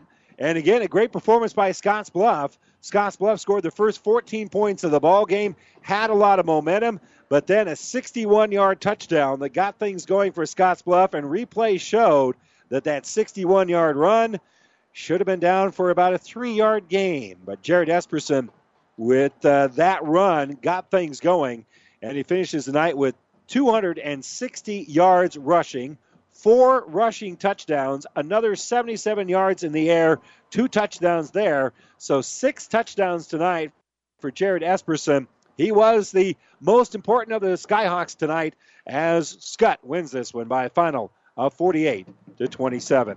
We're going to step away for a moment. When we come back, we will have our post-game show brought to you by New West Sports Medicine Orthopedic Surgery when we return right after this. Family Physical Therapy and Sports Center, getting you back into the game of life. With several locations in Kearney and surrounding areas. Ask your doctor how family physical therapy can improve your quality of life. Family Physical Therapy and Sports Center. Excellence in Rehabilitation is a very proud supporter of all of our area athletes, in and out of the game. Locations serving Kearney, Lexington, Minden, Ravenna, and Wood River. If your last new car dealing resembled a full contact martial art and not near as much fun, Friesen Ford in Aurora says come find out what low pressure customer based auto dealing is all about. The same is true for service and parts. In this day and age where nobody knows your name, Friesen Ford in Aurora are greeting more and more folks by their name. It's called Friendly Friesen. Friesen Ford, Aurora. New West Sports Medicine and Orthopedic Surgery certified and fellowship trained physicians provide a superior standard of care with no referral necessary. They treat all surgical and non surgical orthopedic and sports medicine needs. No matter the activity, New West is here to get you back to it. Call New West Sports Medicine today at 308 865 2570 to schedule your appointment. That's 308 865 2570. This is the New West Sports Medicine North Peak Surgery postgame show. Certified and fellowship trained physicians provide a superior standard of care with no referral necessary. No matter the activity, New West is here to get you back to it. Schedule your appointment today. Let's give you our scoring wrap up. And it began after a three and out for Skutt. Scott's Bluff was able to block the punt. And then after that, uh, Christopher Busby was able to go in from two yards yards out. The extra point good. It was 7 0 early for Scottsbluff. Early in the second quarter, Jeremiah Delzer caught a 24 yard touchdown pass from Sebastian Harsh. The extra point is good. And with uh, 10 12 to go in the second quarter, it was 14 0 Scottsbluff. But then Skutt got things going. The ensuing drive, that's when Jared Epperson goes in from 61 yards out. Extra point good, making it 14 to 7. Skutt was able to tie it in their ensuing drive. Epperson this time ran from 50 yards out. Another Joey White extra point made it 14 all. And then just only 19 seconds later, Skutt took the lead after the turnover. Uh, Tyson Gordon, after he made an interception at the 49 yard line, Gordon caught a 51 yard touchdown pass from McCormick. The extra point was no good. And with 5.17 to go in the second quarter, uh, it was Skutt on top for good. A minute 39 to go before halftime. Epperson this time with a 44 yard touchdown run, and that made your halftime score uh, at that point uh, 27 to 14. Scottsbluff took the ensuing drive right down the field, very impressive fashion, as Busby goes in for a two yard touchdown, and uh, that uh, made the score uh, at that point, uh, 27 to 21. That would be as close as they got because later in the quarter, Epperson with a three yard touchdown run to capitalize a 65 yard drive. That made it 35 21 with the two point conversion. And then Epperson, a 33 yard touchdown pass from Tyson Gordon on the uh, reverse pass. Extra point good. Scottsbluff did score with 5.49 to go in the fourth quarter. This time, again, Busby from 24 yards out. Extra point was no good. That made it 42 27. Then the last score of the season was scored by Skutt Epperson from 30 yards out. Extra point was good by White, and that made your final score. Omaha Skutt 48, Scottsbluff 27. And that is our scoring wrap up brought to you by your Buffalo County Farm Bureau. Everything you need covered wrapped up in one great insurance agent, Buffalo County Farm Bureau in Kearney. And again, uh, a special night tonight for uh, one Jared Epperson on the evening as he led the way here for uh, Skutt to win their third, or excuse me, their fourth state championship. Yeah, I think it really pays off uh, in the long run that uh, you know Skutt's been here in the last three years, five of the last six. Um, you know they they have an expectation to be here, and then when you have a special player like Epperson, uh, he, he was a one man show tonight. Um, you really can't pinpoint a lot of other things that uh, that Skutt had to go through to be successful tonight. Um, you know, Epperson, I, th- I think he made his claim for all state tonight. You know, if he did, if the 2,000 yards prior to tonight uh, didn't didn't do it for him, I think tonight kind of sealed the sealed his envelope to the all state ballots. So, uh, you know, a, a special player. uh, does special things. You know, you saw, you see it last year with uh, Garrett Snodgrass from York. Uh, you usually see it down here in some form or fashion that it it takes a special player for a team to get behind. And you know, Chris Busby from uh, Scottsbluff gave it a heck of an effort on his part. Um, but the big difference was, you know, the the experience factor, and then uh, you know, there's just the, the Skutt linemen uh, just kind of owned the the game from the middle point of the second period on. They really did. Jared Epperson finished with 20 rushes, 260 yards. He had four rushing touchdowns, averaged 13 yards a carry. Tommy Legal ended up with 10 carries for 32 yards. Uh, Tyson Gordon one carry for no yards. Those are the positive rushers here uh, in in the real part of the game here for Omaha Skutt Throwing the football, uh, Ryan McCormick was two out of three for 95 yards, two touchdowns. And oh, yeah, Tyson Gordon threw the ball one time for 33 yards and a touchdown as well. Jared Epperson also uh, with uh, one throw. I don't remember that. I think that's actually wrong. Uh, receiving the football, Epperson caught two passes for 77 yards uh, and uh, two touchdowns. So he was tied with Tyson Gordon as the leading receiver uh, because Gordon uh, caught two balls for 77 yards as well, but only had the one touchdown. So we'll give the edge there. Well, Epperson. Epperson wins that battle. Yeah, I Epperson too, wins that one as well. Uh, for Scottsbluff individually, Sebastian Harsh was three out of nine throwing the football for 38 yards, one touchdown, but did have two interceptions. Christopher Busby carried the ball 36 times for 210 yards, three touchdowns, including a 77 yard scamper uh, that was not a touchdown, but a tremendous run uh, that almost set up the uh, score at the end of the game. Sebastian Harsh carried the ball 20 times for 96 yards, and uh, Jacob Cruel had four carries for seven yards. Receiving, Delzer had two catches for 33 yards and a touchdown. Delios with one catch. It was a screen, good for five yards. Unofficially, total yards here. Scottsbluff had 351 which is pretty uh, reasonable. But 436 yards of total offense tonight for Omaha Skutt, 154 in the air, 282 yards on the ground. Scottsbluff actually rushed for more yards tonight. They ran for 313 yards, threw for another 38. And third down conversions, well, Scottsbluff was 4 of 15. The state champions were 1 of 6 from uh, uh, on third down, but they had those big plays.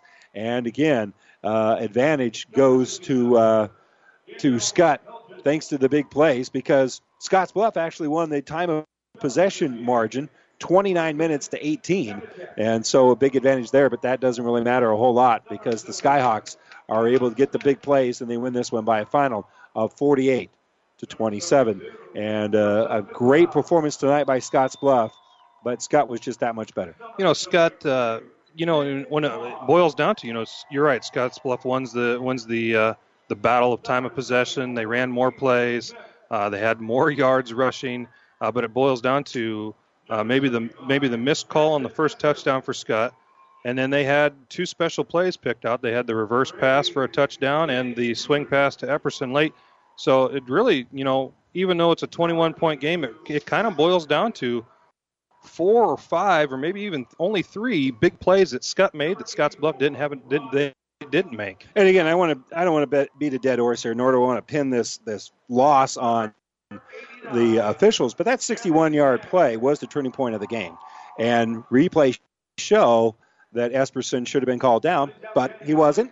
Sometimes you get a bad bounce. You got to find a way over it. And when that happened, the score was still 14 to seven, but it was Skutt that kind of built on that momentum instead of Scottsbluff being angry at a bad call. Right. You know, if uh, if the, if he's down there, it's a it's a first down. They're still driving. Maybe they score later, but it, it shortens the game down, and maybe Skutt doesn't get a tack an extra one on at the end of the first half, and it's you know maybe it's a one score game at half instead of a two score game. So and then you know we forgot about the we we both think from up above that Epperson did not fumble at the goal line.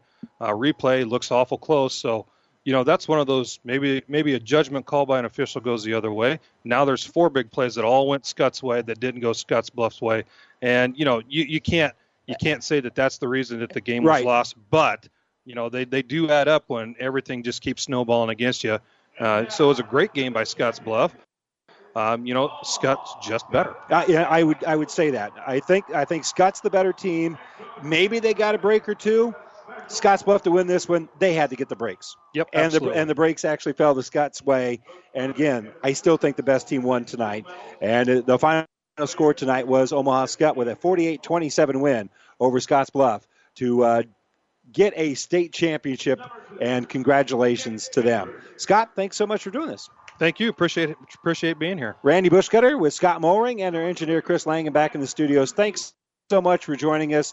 We'll obviously have a little break from high school sports until, well, they start playing high school sports again here on Platte River Radio. And then we'll have coverage for you throughout the entire basketball season, wrestling, and anything else we can find to put on for you because we love bringing you high school sports here on Platte River Radio. Once again, your final. It's Skutt with a state championship over Scottsbluff, 48 to 27.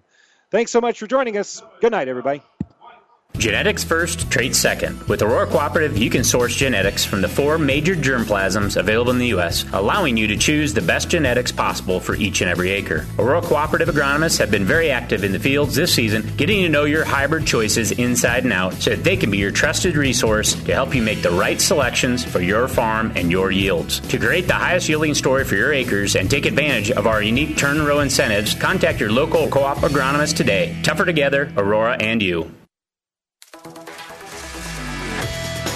The proceeding has been a Platte River Radio ESPN Tri City Sports production brought to you by Platte River Preps. To download this podcast or any of our podcasts, visit PlatteRiverPreps.com.